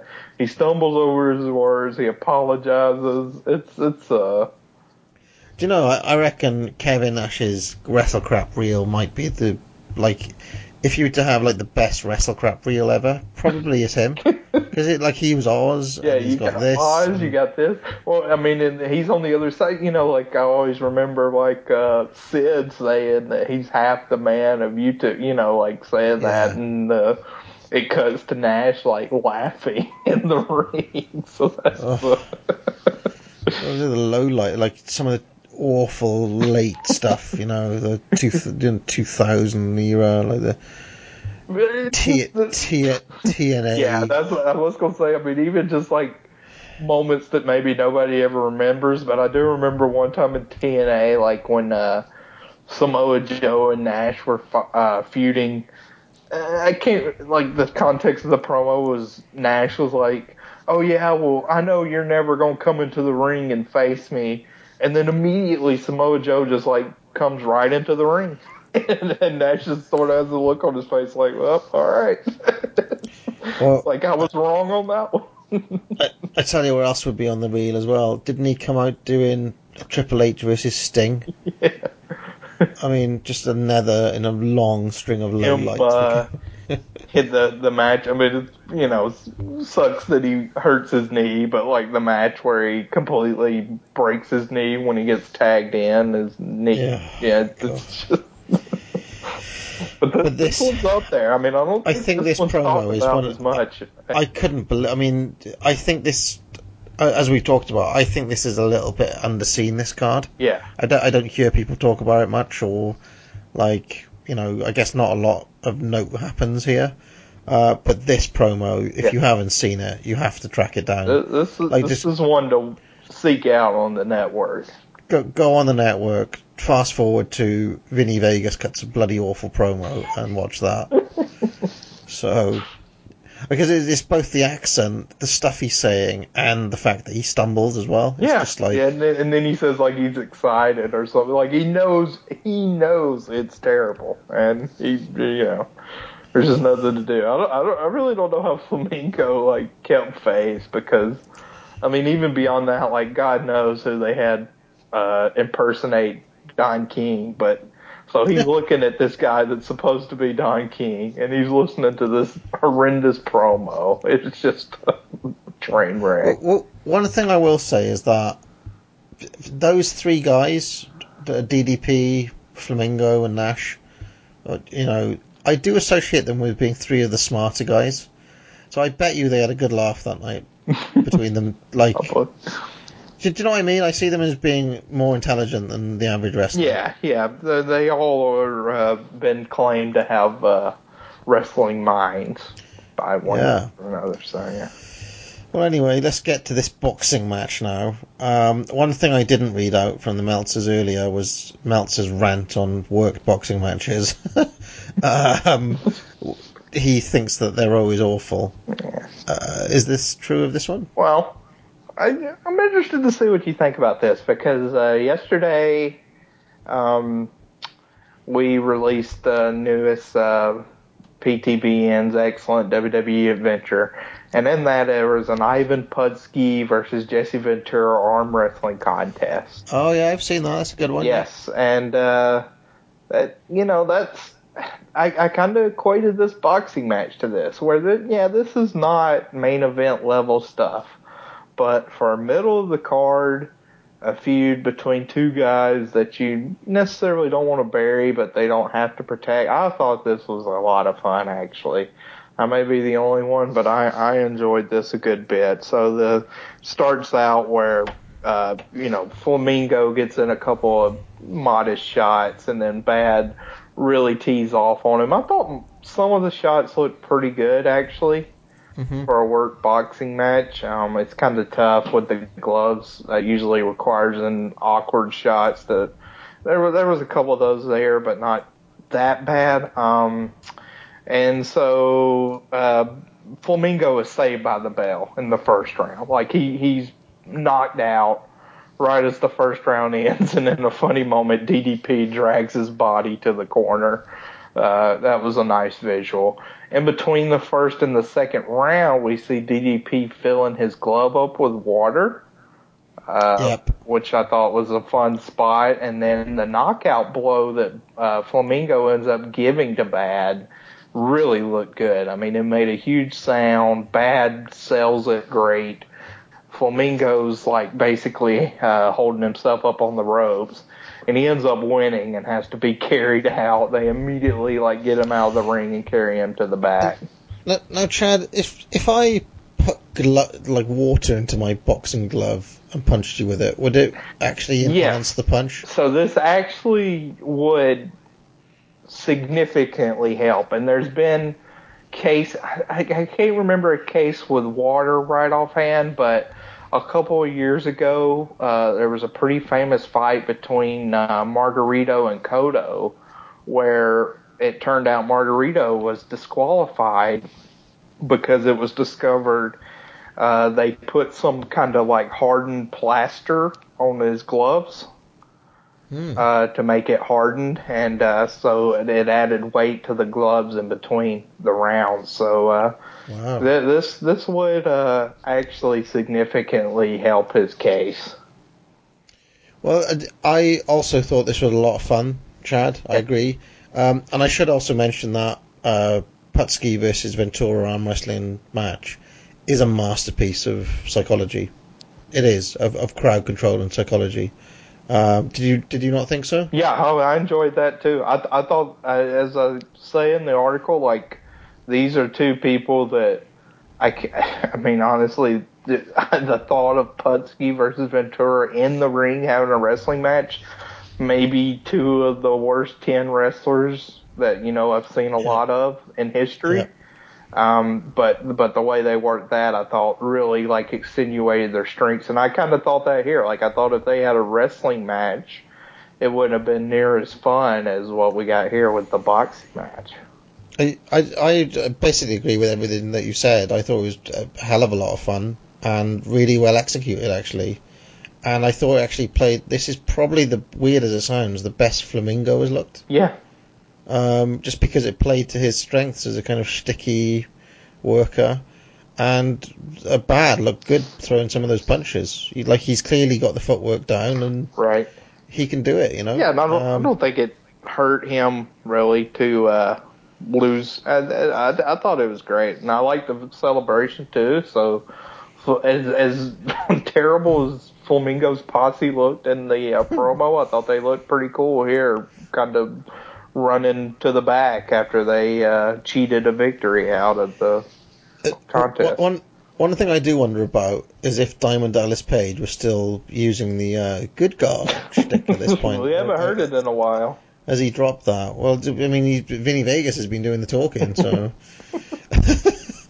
um, anyway, they uh, we we're setting up for Starcade now, and it's going to be Battle Bowl again. Ugh. And they show like clips from last year's Battle Bowl, Yeah. so we see like Sting and Abby and various other shenanigans going on. Um, do you think that was a good idea to remind us of last year's Battle No, Bowl? To, and I don't think it was a good idea to bring it back either. as, you know. Well, if you are going to bring it back, do you, I mean, Why, say why not on a Clash though? I, I still don't understand why they thought Starcade had to be the gimmick show. they kind of just bury Starcade every year by making it Yeah, like cul- culminate your feuds there. Don't make it the you know the new flavor gimmick that you're going for. Yep. Um, so anyway, we, and, and then Jesse and Missy Hyatt draw, actually draw the first two names of this year's Starcade Battle Bowl, which actually is a good idea. So you get one, at least one match to look forward to. But then when the match is Cactus Jack and Johnny B. Bad against Dan Spivey and Van Hammer, Right, it's kind of all that's right. not gonna that's not gonna draw a single buy. No. I mean, or maybe ten buys. Right. um, you know, from the Campbell household, maybe. That'd be a young, young six-year-old Chad or whatever. Uh, um, and there's a lot of uh, advertising of this Slam Jam album as well. Do you have that? I don't, but I I love the uh, a lot of the uh, songs off of it. I thought it was pretty fun. One of the rap numbers didn't sound too bad actually. Uh, like the one of the I didn't note down what it was, but it sounded quite sounded quite good. Yeah. Like for a wrestling rap, it sounded quite actually pretty legit. Um, so we go from this now to the ghetto stand. What was it called? The ghetto bet match or something? I don't know. Um, which is Cactus Jack, uh, Tony Atlas, and the Barbarian versus Ron Simmons and an unknown partner.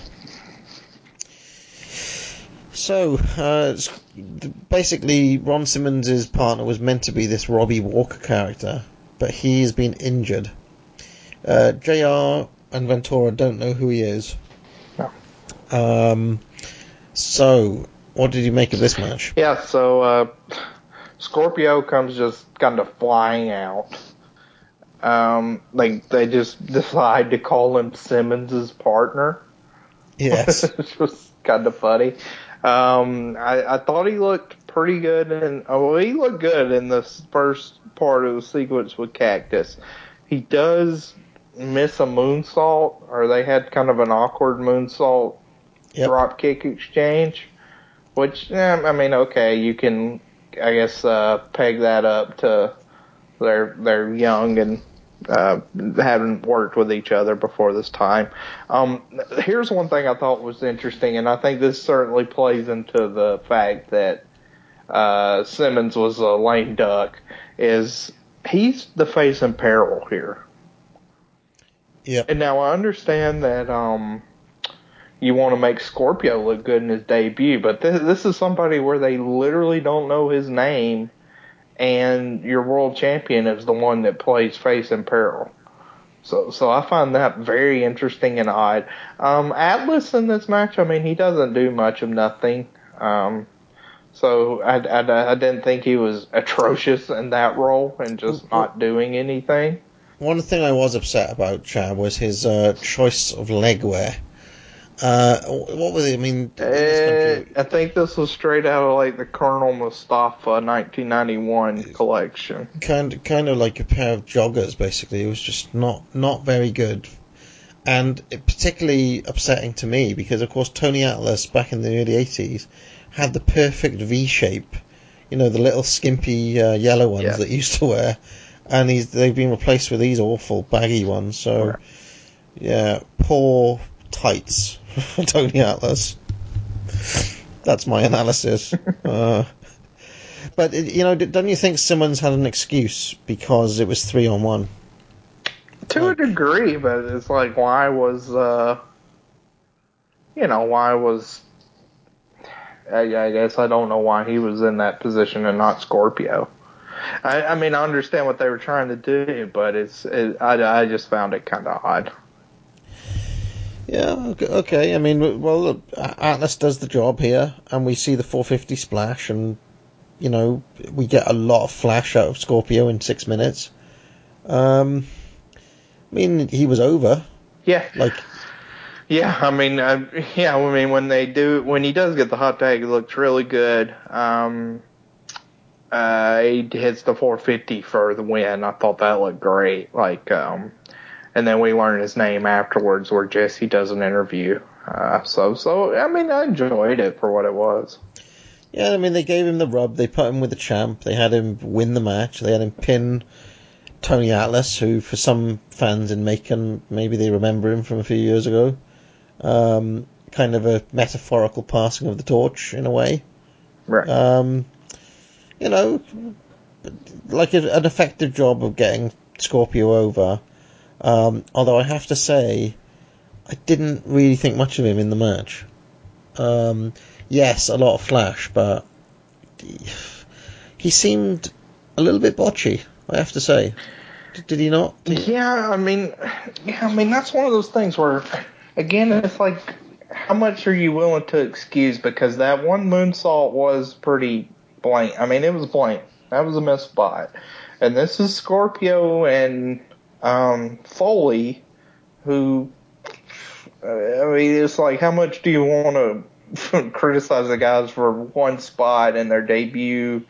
I, I can see that being construed as nitpicky of us, but it didn't look good, and it sort of sort of made me think, yeah, yeah. I mean, the 450 looked amazing, and he did some other stuff that looked re- uh, good, but But no, that wasn't the only spot he made. Like that wasn't the only spot that looked a bit out of position or a bit kind of. And I'm just saying that if we're going to rag on Erik Watts for basically similar stuff, then Scorpio didn't look mind blowing to me here. Apart from the 450 splash, which he did absolutely nail. right. You know, I'm just saying that, like, and I can see, I mean, uh, you know, Pedicord has written in his notes here, nobody in America had ever seen such a move, um, which I guess is true. I wonder what Meltzer went on this uh, match. Uh, let me see. I have it as a star and a quarter. Star and a quarter. Yeah, he's Where- stingy all around. I went two stars. That may have been generous. Yeah.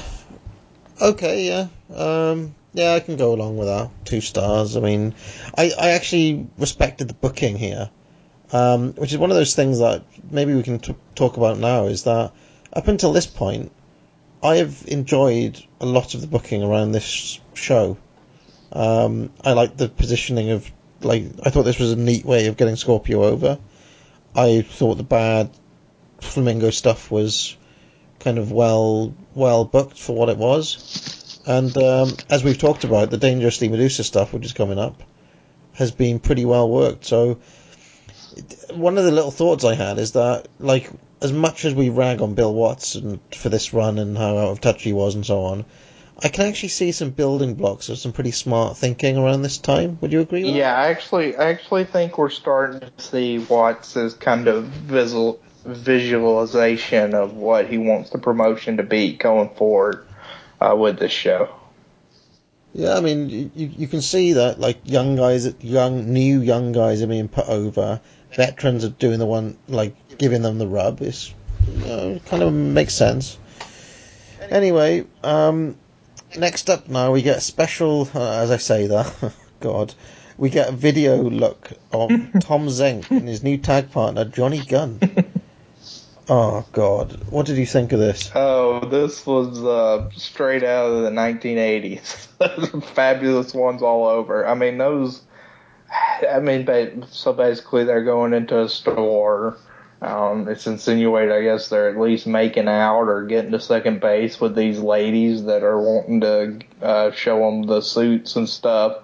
So you see a montage of like the most early 1990 ties. Some of those ties were just hideous.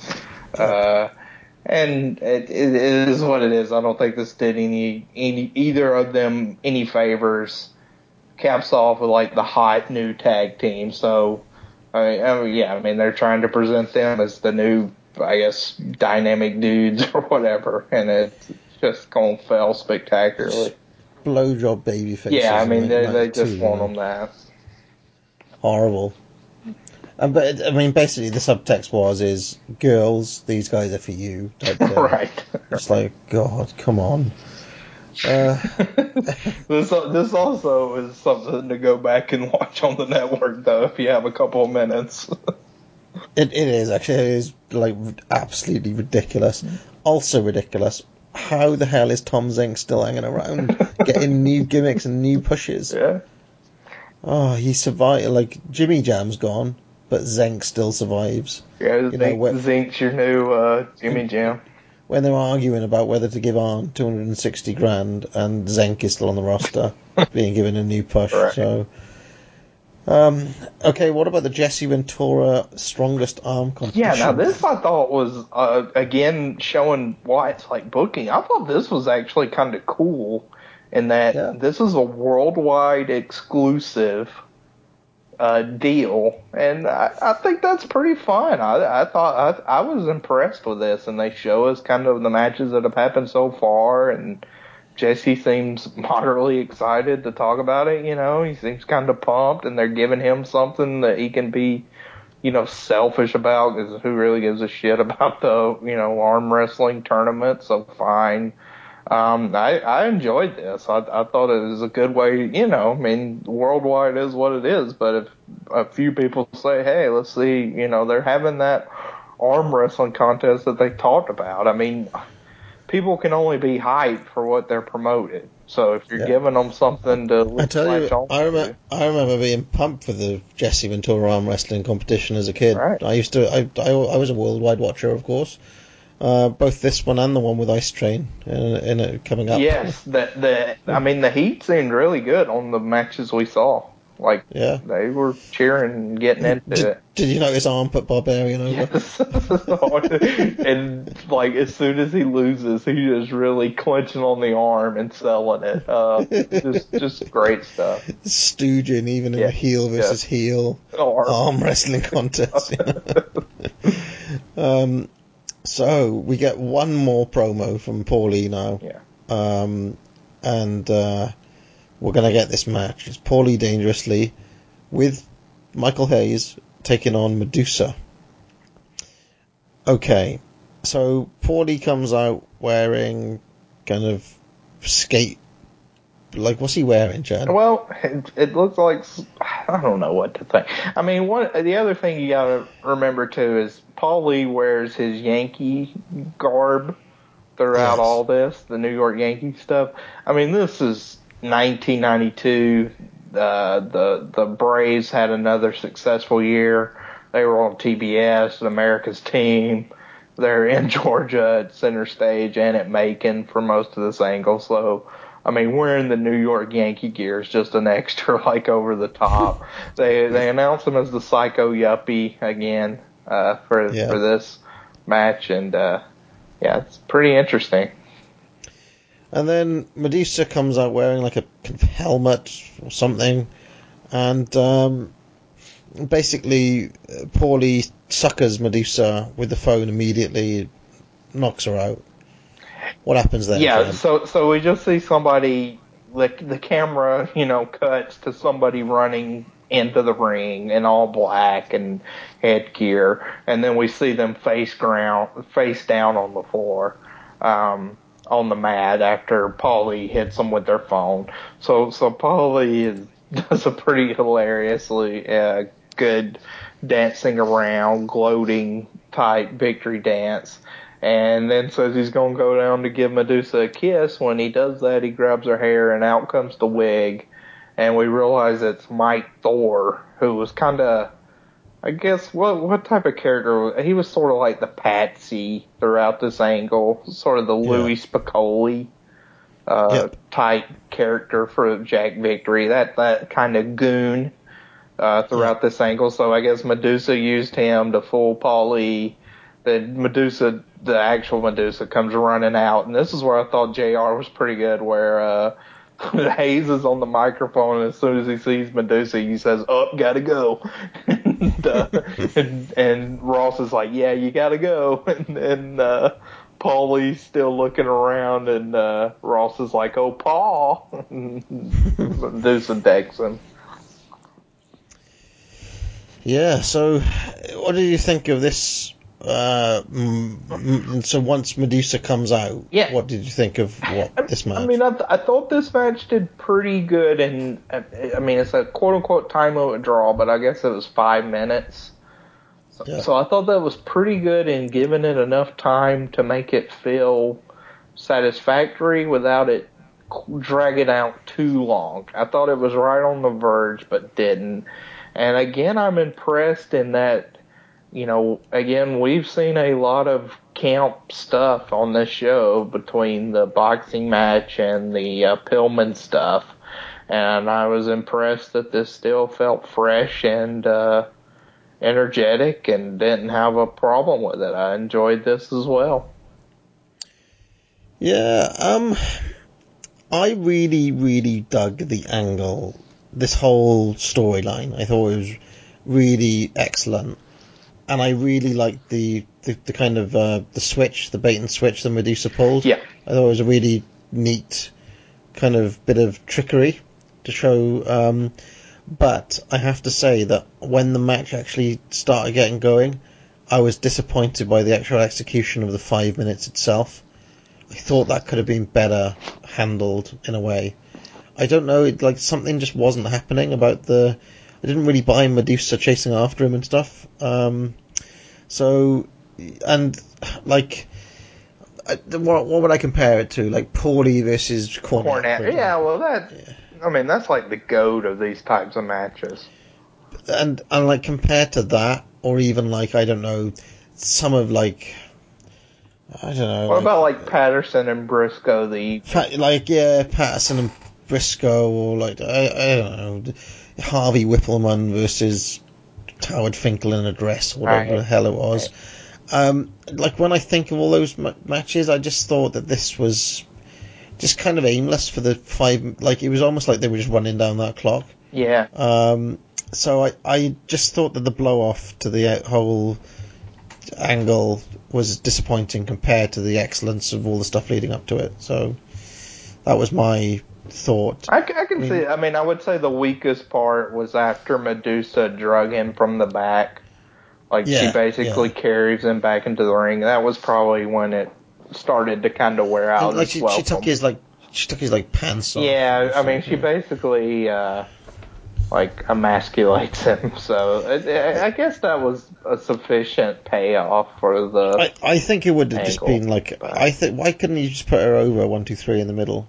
yeah, I mean, she body slammed him. So Yeah. yeah, Well, I also gave it a minus a star. yeah well, that's.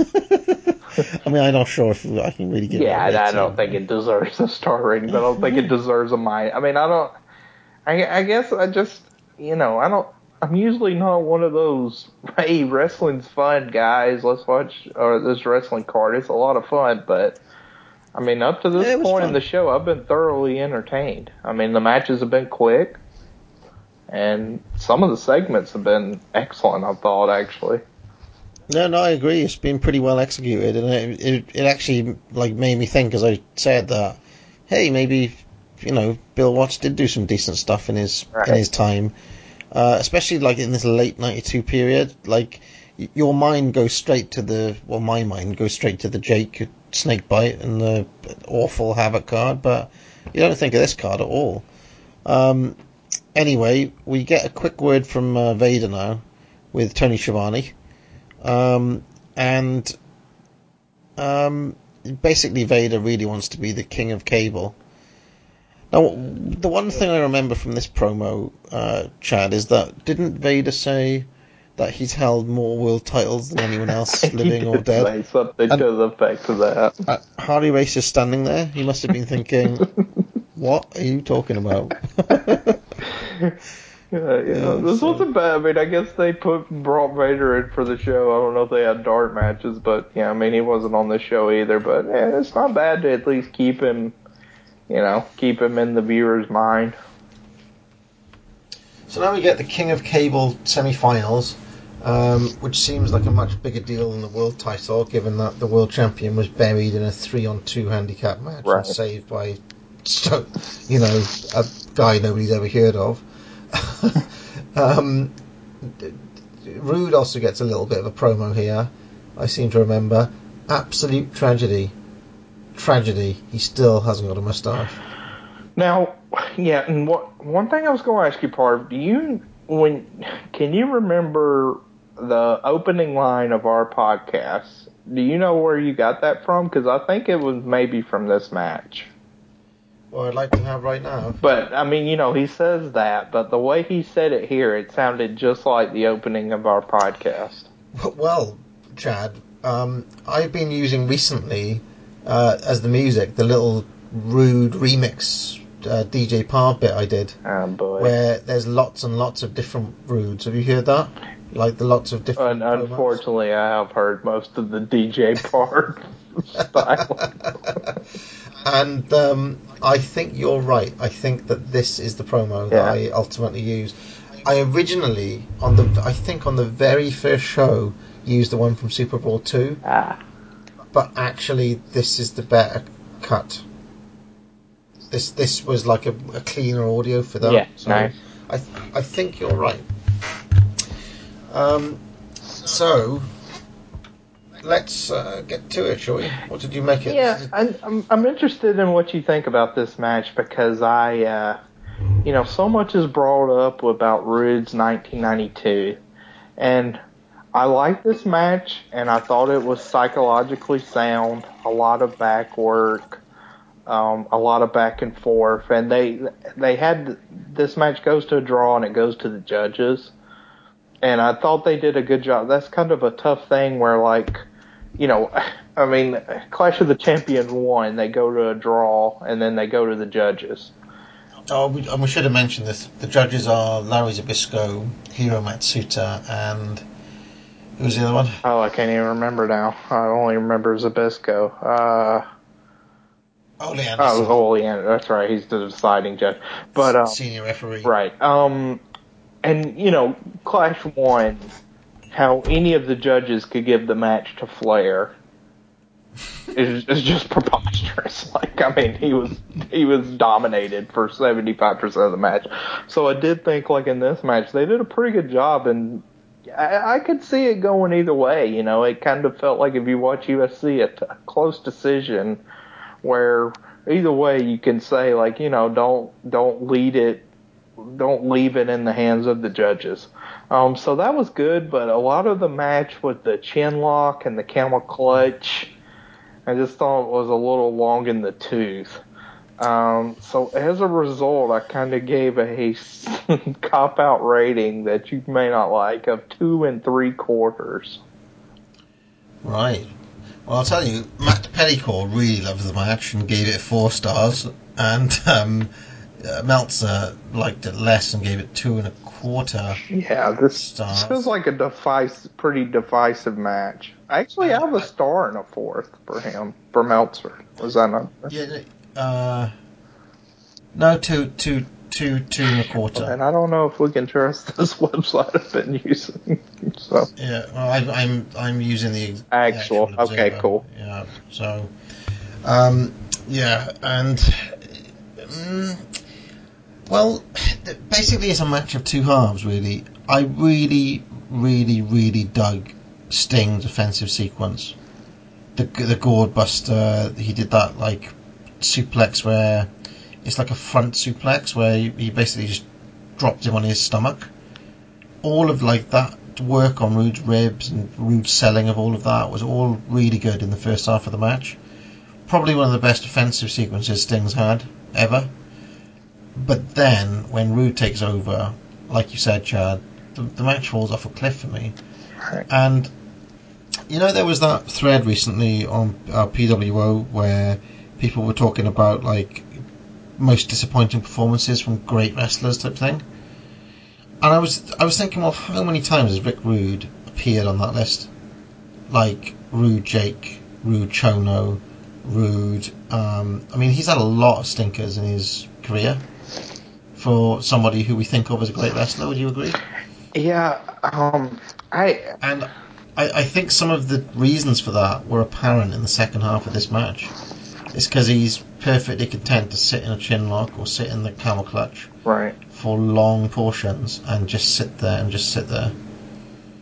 It's uh, a little bit like he's not particularly great at building a heat sequence. Like like the Rude Awakening looks great, and like I don't know, his selling of various different moves all look great, and his hip swivel looks great. But what else is what else has he got in his locker? Right. I guess. Yeah, yeah, and he was. I mean, it, it, the Steamboat matches certainly didn't drag. Um, so it's kind of interesting. Yeah, that I, I was talking about that with Charles a little bit earlier before we started recording. Is yeah, I mean, I, I, I don't say Rude is not great in 1992 as a whole, and maybe it's just because of the last two shows. And again, this was not an awful match. I thought it was, you know, good, but that, I give it three. I give it three stars. Right. The the, the 92 Rude is held in such reverence, you know, like by most people that mm-hmm. I, I don't. I mean, maybe it's out there, but I just can't think of like an 89 Flair match that I thought he turned in a performance that was worse than the last two we've seen from Rude. Well, it's all the moustache, isn't it? But you're right. I mean, and this, I mean, I, and I guess this is uh, why I got a bit irritated like a few months ago because people just weren't thinking properly about somebody like a Rick Rude. You just think, wow, wow, his 92 is so fantastic, but even if you dig into it, there are performances in the yeah. 92 that aren't that good, and he's got so many other performances elsewhere in his career that are, awful. Um, I mean, we're vetting it out, and I wrote this on Twitter today that I want to vet it out more with the TV. But like going as of this point in time, and especially after watching this show, like I'm not sure if I prefer Rude to even somebody like Ricky Steamboat in '92, because the only disappointing Steamboat performance I can think of right offhand is the Clash 20 match versus Austin and that was you know about seven or eight minutes. That was not uh, the 25 minutes and 20 minutes. I mean, Rude has been given really good opportunities. We can see Sting be uh, Sting usually is a pretty good litmus test type wrestler. To you know, if, if you're great, you can pull something great out of him. Um, you know, Flair's an exception, I, but I still think like even the Flair match, like I mean, I think Clash One, I don't think it's five stars, but I think it's better than this match. Yeah, so no, it's it's kind of a weird. We're we're at a weird, I guess, crux with Rude because yeah, I mean, I certainly think his '92 was great, and he does have the G1, which Steamboat wouldn't have, but towards the tail end here in the fall, I think once Steamboat hooks up with Douglas from I guess uh, September on, I think uh, Steamboat's 92 is pretty superior to Rude's. There's also been other people who've had sneaky good 92s, like Barry Windham. I'm thinking. I mean, we're just about to talk about. Yeah, ni- 92 is one of those years where you look like worldwide. Man, it's it's tough competition because you got yeah. you got all the guys here. You got Misawa, Kawada, Jumbo's last great year up to mm-hmm. September. Uh, it's it's a nasty year. The women. T- Taui has a really good year. Right. It's it's a loaded year for standout performances. But yeah, I mean Dustin, Windham, as we'll talk about, both of those guys had great years too, just in WCW. Just in WCW, I mean you got Vader, Windham, Dustin, uh, Steamboat, Austin, not bad. Um, inconsistent, but okay, you know, not a bad year. Arn, you know, very good Me, year. me being me, I'd, I'd still stick Flair's 92 in there. Yeah, I mean, I know a lot of people hold the Flair stuff in reverence. That's the era I'm kind of, I, I go back and forth on usually when I watch mm-hmm. the matches, but Well, I mean, I just remember that I was being brought up as a knock against him. I mean, like, holy shit, if, if any of these guys had a year like that in WF, everybody would talk about it forever. It's just because, you know, like, let, let's not talk about Flair, he's coming back soon, but you, you, know what I'm saying? yeah, It's um, like, I, I- I, guess, yeah, I mean, you know, it, they, uh, it's, it's just one of those things where I don't want to feel like I'm dogging Rude's 92, but after going through these super shows and we'll watch the TV, but as of this moment, I, I think some people would put Rude's 92 as like one of the five or ten best years any wrestler's ever had. And I'm not at that level with it. Like, I'm not even positive I'd vote him wrestler of the year right now. So, it's, it's really just built on two matches of Steamboat, isn't it? Let's be fair. I'd, I'd say that in the, the G1 versus Chono. And and the G1, right. So three matches. Okay. Um, yeah, I'm kind of with you, uh, Chad. I mean, it's a weird thing because I absolutely love Rick Rude. Um, but, like, I, th- as I've got older, I've seen his flaws more and more. Um, and it's not, I mean, I always used to push the line that he was awful up until about 88 and 89, and then he got great for a while, and then he got injured and went. That's not quite true. Some of those problems with him persist into this period as well. Um, and it's mainly just the Chinlock City uh, that we're talking about, really. Yeah, which I, I mean, this again, this match was psychologically sound. It was just, I mean, it just was moving slow. Like I was definitely ch- putting my, you know, cursor over the time thing to see how much longer we had. I, I, I honestly thought they were, the pro- one of the real problems with this match is that it had a hot opening, Mhm. but a really anticlimactic finish. Like they didn't. There was no excitement in that finish at all. So Yeah, once I think you could see the clock coming down, it was pretty obvious where they were headed. Okay, so let's get into the, I guess, the main event. Right. Uh, weirdly, um, and it's a tag match, um, and it's a match for the unification of the WCW NWA World Tag Belts. um, so all that tournament that we had to sit through was a massive waste of time. Right.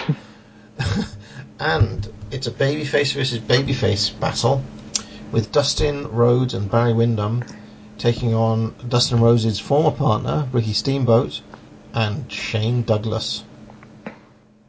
So, this had some interesting dynamics. This match, Yes. Chad. Why don't we talk about them? What did you make of this? Yeah, there's a there's a lot going on here actually. Um, yeah, it starts out with Douglas and Dustin, and I thought that was fine, but then you get the uh, I I I love the sequence that Windham and Steamboat have right after that, with Yeah. the tempers kind of flaring up a little bit, and them going to the outside and having to be separate. I mean, I thought that was just fantastic, and it really set the uh, kind of tone for what would happen in the rest of the match. Um, and, and then the match settles down. I thought it gave a very logical uh, kind of progression where Douglas is essentially the whipping boy, um, take, takes the brunt of the punishment throughout the match. And then you get, uh, as we go to the end, I thought that, I thought the action was really well. I, I think once Windham and Rhodes are on top, they do a really good job. But the, the ending, I really loved the nuanced work that happened in the ending that leads to the, uh, I guess, turn by Windham where Rhodes essentially thinks he's being too aggressive, going too far. Windham's like, you know, we're here to win. Um, we can be, I guess, buddies outside, but in the ring, Yeah. we're we're we're our number one priority is to win the match. Um, Yep. And so that that results in a turn and ends up costing them the belts here because they're sort of frustratingly uh, kind of arguing with each other. And Douglas ends up getting the pin, which I thought was kind of surprising with the belly uh, belly to belly. Yeah. So I, actually really loved this match. I thought it was great from a storyline perspective, and uh, I, I enjoyed the action too. I went four stars on it. I gave it a pretty big rating, but I, I, I just thought it was excellent storytelling. Everybody act logically. Everybody had a role here um, that they played well. I thought we again get a, some good nuance from um, Steamboat. I mean, I, I don't think we're seeing hand slapping, happy-go-lucky Steamboat. He showed some fire here and a lot of sympathy when he was getting beat up. That worked well. Um, and then I, one thing I love about heel turns is I do think they need to be justified. So like Owen Hart, I can see you know his side of that argument and why he thought he was justified in kicking Brett. Uh, and here I saw that as well. I mean, I, I can see Barry's point of view here. So so from that standpoint, it worked. And Windham ends up coming out looking like a monster. I mean, I guess we can just say like at the end. Ventura does an interview with the new champions. Windham comes in absolutely paced Steamboat with a chair. Uh, it, it looked awesome, just an awesome like locker room attack. And this was after he beat up Dustin in the ring after the match. Meltzer's actually got an interesting little note about that chair shot. He says Steamboat deserves credit, a lot of credit, for not subconsciously tensing, waiting for the chair shot, Right. which made the shot seem more of a total shock Yeah, to those watching. he just he just came out of the. I mean, he just came into the screen and just waylaid him. I, I, I want to say that's one of the best looking chair shots I've Yeah. ever seen. Yeah, this was I mean, it really, it really. this is was maybe one of the shot. best like sneak attacks I've seen. I mean, I thought this was Yeah, excellently shot and just graphic, really. yeah. I mean, it it, was. it made me look like you know like I I don't I don't know if I guess Vader was the one they were going to give the belt to, but I mean it's almost like uh, I mean they do give Windham the NWA, but man, I mean it, it, he feels like the top heel, like leaving this show actually to me. Well, I mean, if you if you think about it, they'd lost Jake to drugs. Right? Um, you know, Tony Atlas is not going to pull up any trees. No. Orndorff isn't really going to be top top heel in 1992 3 for you. So I think they did a fantastic job of creating Windham as a big heel out of nowhere here. Right. And um, so for the execution of the angle, I thought it was really good. The one thing I will say um, is that I did think that Dustin seemed like a bit of a just a pussy, basically. Yeah, I can I can see that, but I mean, imagine it, imagine if it was Roman Reigns, you'd be hating it. Oh, I don't know about that. I I uh, I, I I could defend Dustin's point. Of, I I could see how he could probably look the worst out of all these guys, but I think he was put in a pretty tough position. But um, I I can see it, but I thought he played it well enough to where like it, it took Windham being so aggressive and violent, and Rhodes, you know, kind of not talking reason into him that it worked for me. Windham did, was really aggressive Yeah. during the match, and it was refreshing to see him work like because he's such a great offensive wrestler as well.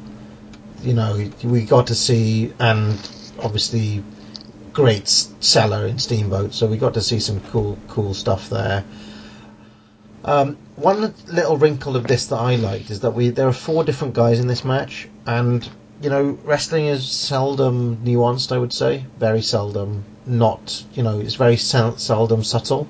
Mm. But here we got four different people with four different takeaways from this match. Right. And I, I can't remember a time where you see that, where you've got, you know, Dustin who's distraught but has got mixed emotions because he didn't want to, like, basically go against his friend. Steamboat who's won the belt but he's got mixed emotions because he didn't want to, you know, because he's got that deal with Dustin. Um, then young Shane Douglas, who's never won a title before and is absolutely, it's like he's won the World Series or something. You know, he's absolutely over the moon. And then Barry Windham, who's done the heel turn. I just thought that was quite a neat thing. Like, how many times can you remember where you get guys with different takeaways from the same match? Yeah, yeah, Yeah, different kind of, yeah, different like paths of life. We're all converging on this one match and different philosophies. Um, it was really interesting and nuanced. I thought it was very layered. Yeah. uh, rare in wrestling. So yeah, I give it four stars uh, as well. Um, so that's it. Uh, That's the end of the uh, card. Uh, we we made it in two hours. Now what did uh now what did um Meltzer give that? Did you say? Oh, two and a half stars. yeah. I mean, I, I don't understand that. Yeah, I mean, he was booking, he was challenging the booking there because he, he said to the live audience it seemed like Dustin Rhodes was in the wrong, and Yeah, I could see that, all, but all, all of this sort of stuff. So, I guess and also he's penalised the match because he said technically this was a good match, but the cr- the fact the crowd didn't care made it come across as boring until the last three minutes. it feels like he's so much more forgiving now of stuff like that. Yeah, well, maybe it's because he's got different expectations of what crowds are like, Right. you know. So let's do let's do the end of the show awards then, Chad. Um, so the match of the night, I think, is a no-brainer. Would you agree? Yeah, yeah, main event for me. I, mean, it's the it's the, the tag that we've just Sure. talked about. Uh, MVP is a more interesting question. Yes, uh, I thought there was a good many candidates for this. Um, down to two. I don't, man. I want to give co-MVPs. I, I don't Come know on. which one to go to. Oh, come on! You give Johnny such a break in Titans to. Oh, come he- on! He's I mean, picking the timekeeper or somebody in the crowd. I Sure, mean, I mean, yeah, but you know, I don't I don't keep a spreadsheet of the Titans Oh, ones. okay. Uh, I, I I will go with Barry Windham. Um, Yeah. I, I think the main event really hinged on him performing his role well, and uh, he performed it really well. Looked completely awesome. I want to say, Chad, that this is one of the best Barry Windham's looked in all of the time that we've seen him on the show. Yeah. Um, apart from a match that you didn't even watch, which was back on that Superstation one I did with Brian Oh, I thought ago. you were going to say the wrong uh, Anderson match that you were on. Oh no, well that was pretty good too, but but no, I mean I'm talking about the the Flair match. The Oh yeah, on the- the- Super Town. Yeah, yeah. I mean that's a good performance too. But I, it, I would actually say that in terms of Windham looking like a star and standing out, this is as like as impressive as he's been. And interesting that he's doing it on TV, not on pay per view as per usual. So, but I guess a clash is a is a super card sort of. Um, so yes, uh, Billy Graham. Oh, well, I, I just want to mention too, my other contender for uh, Oh, was uh, Paulie. I thought he was great, but you know the Yeah. the match did dwindle, so I guess that's why. yeah. Uh, Billy Graham. Hmm, Watts was bad. Uh, yeah, I'm gonna go with Erik uh, Watts. Erik Watts. Yeah.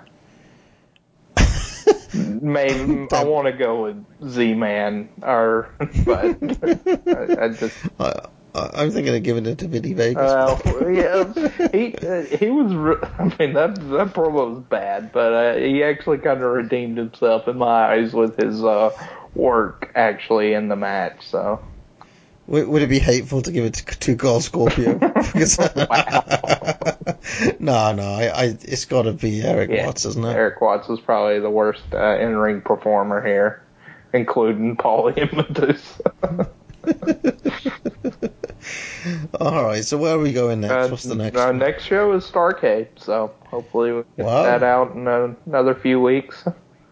All the fun of Battle Bowl. Yeah, that, that that's Right. a weird card. First it was in Atlanta. I didn't go, but it's in Atlanta. It has Battle Bowl. It has a a, uh world title match. Has the King of Cable final. It's, it's just kind of a weird match. A really weird show overall.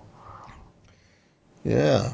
So, hold on, how is who's competing for the world title? I, I, isn't it Doc? I'm pretty sure it's Williams. Yeah. oh Christ! Poor Ron Simmons. Yeah. okay. Man, they put that on Starcade. Yeah, I remember now. Yeah. Okay. All right. Well, join us then.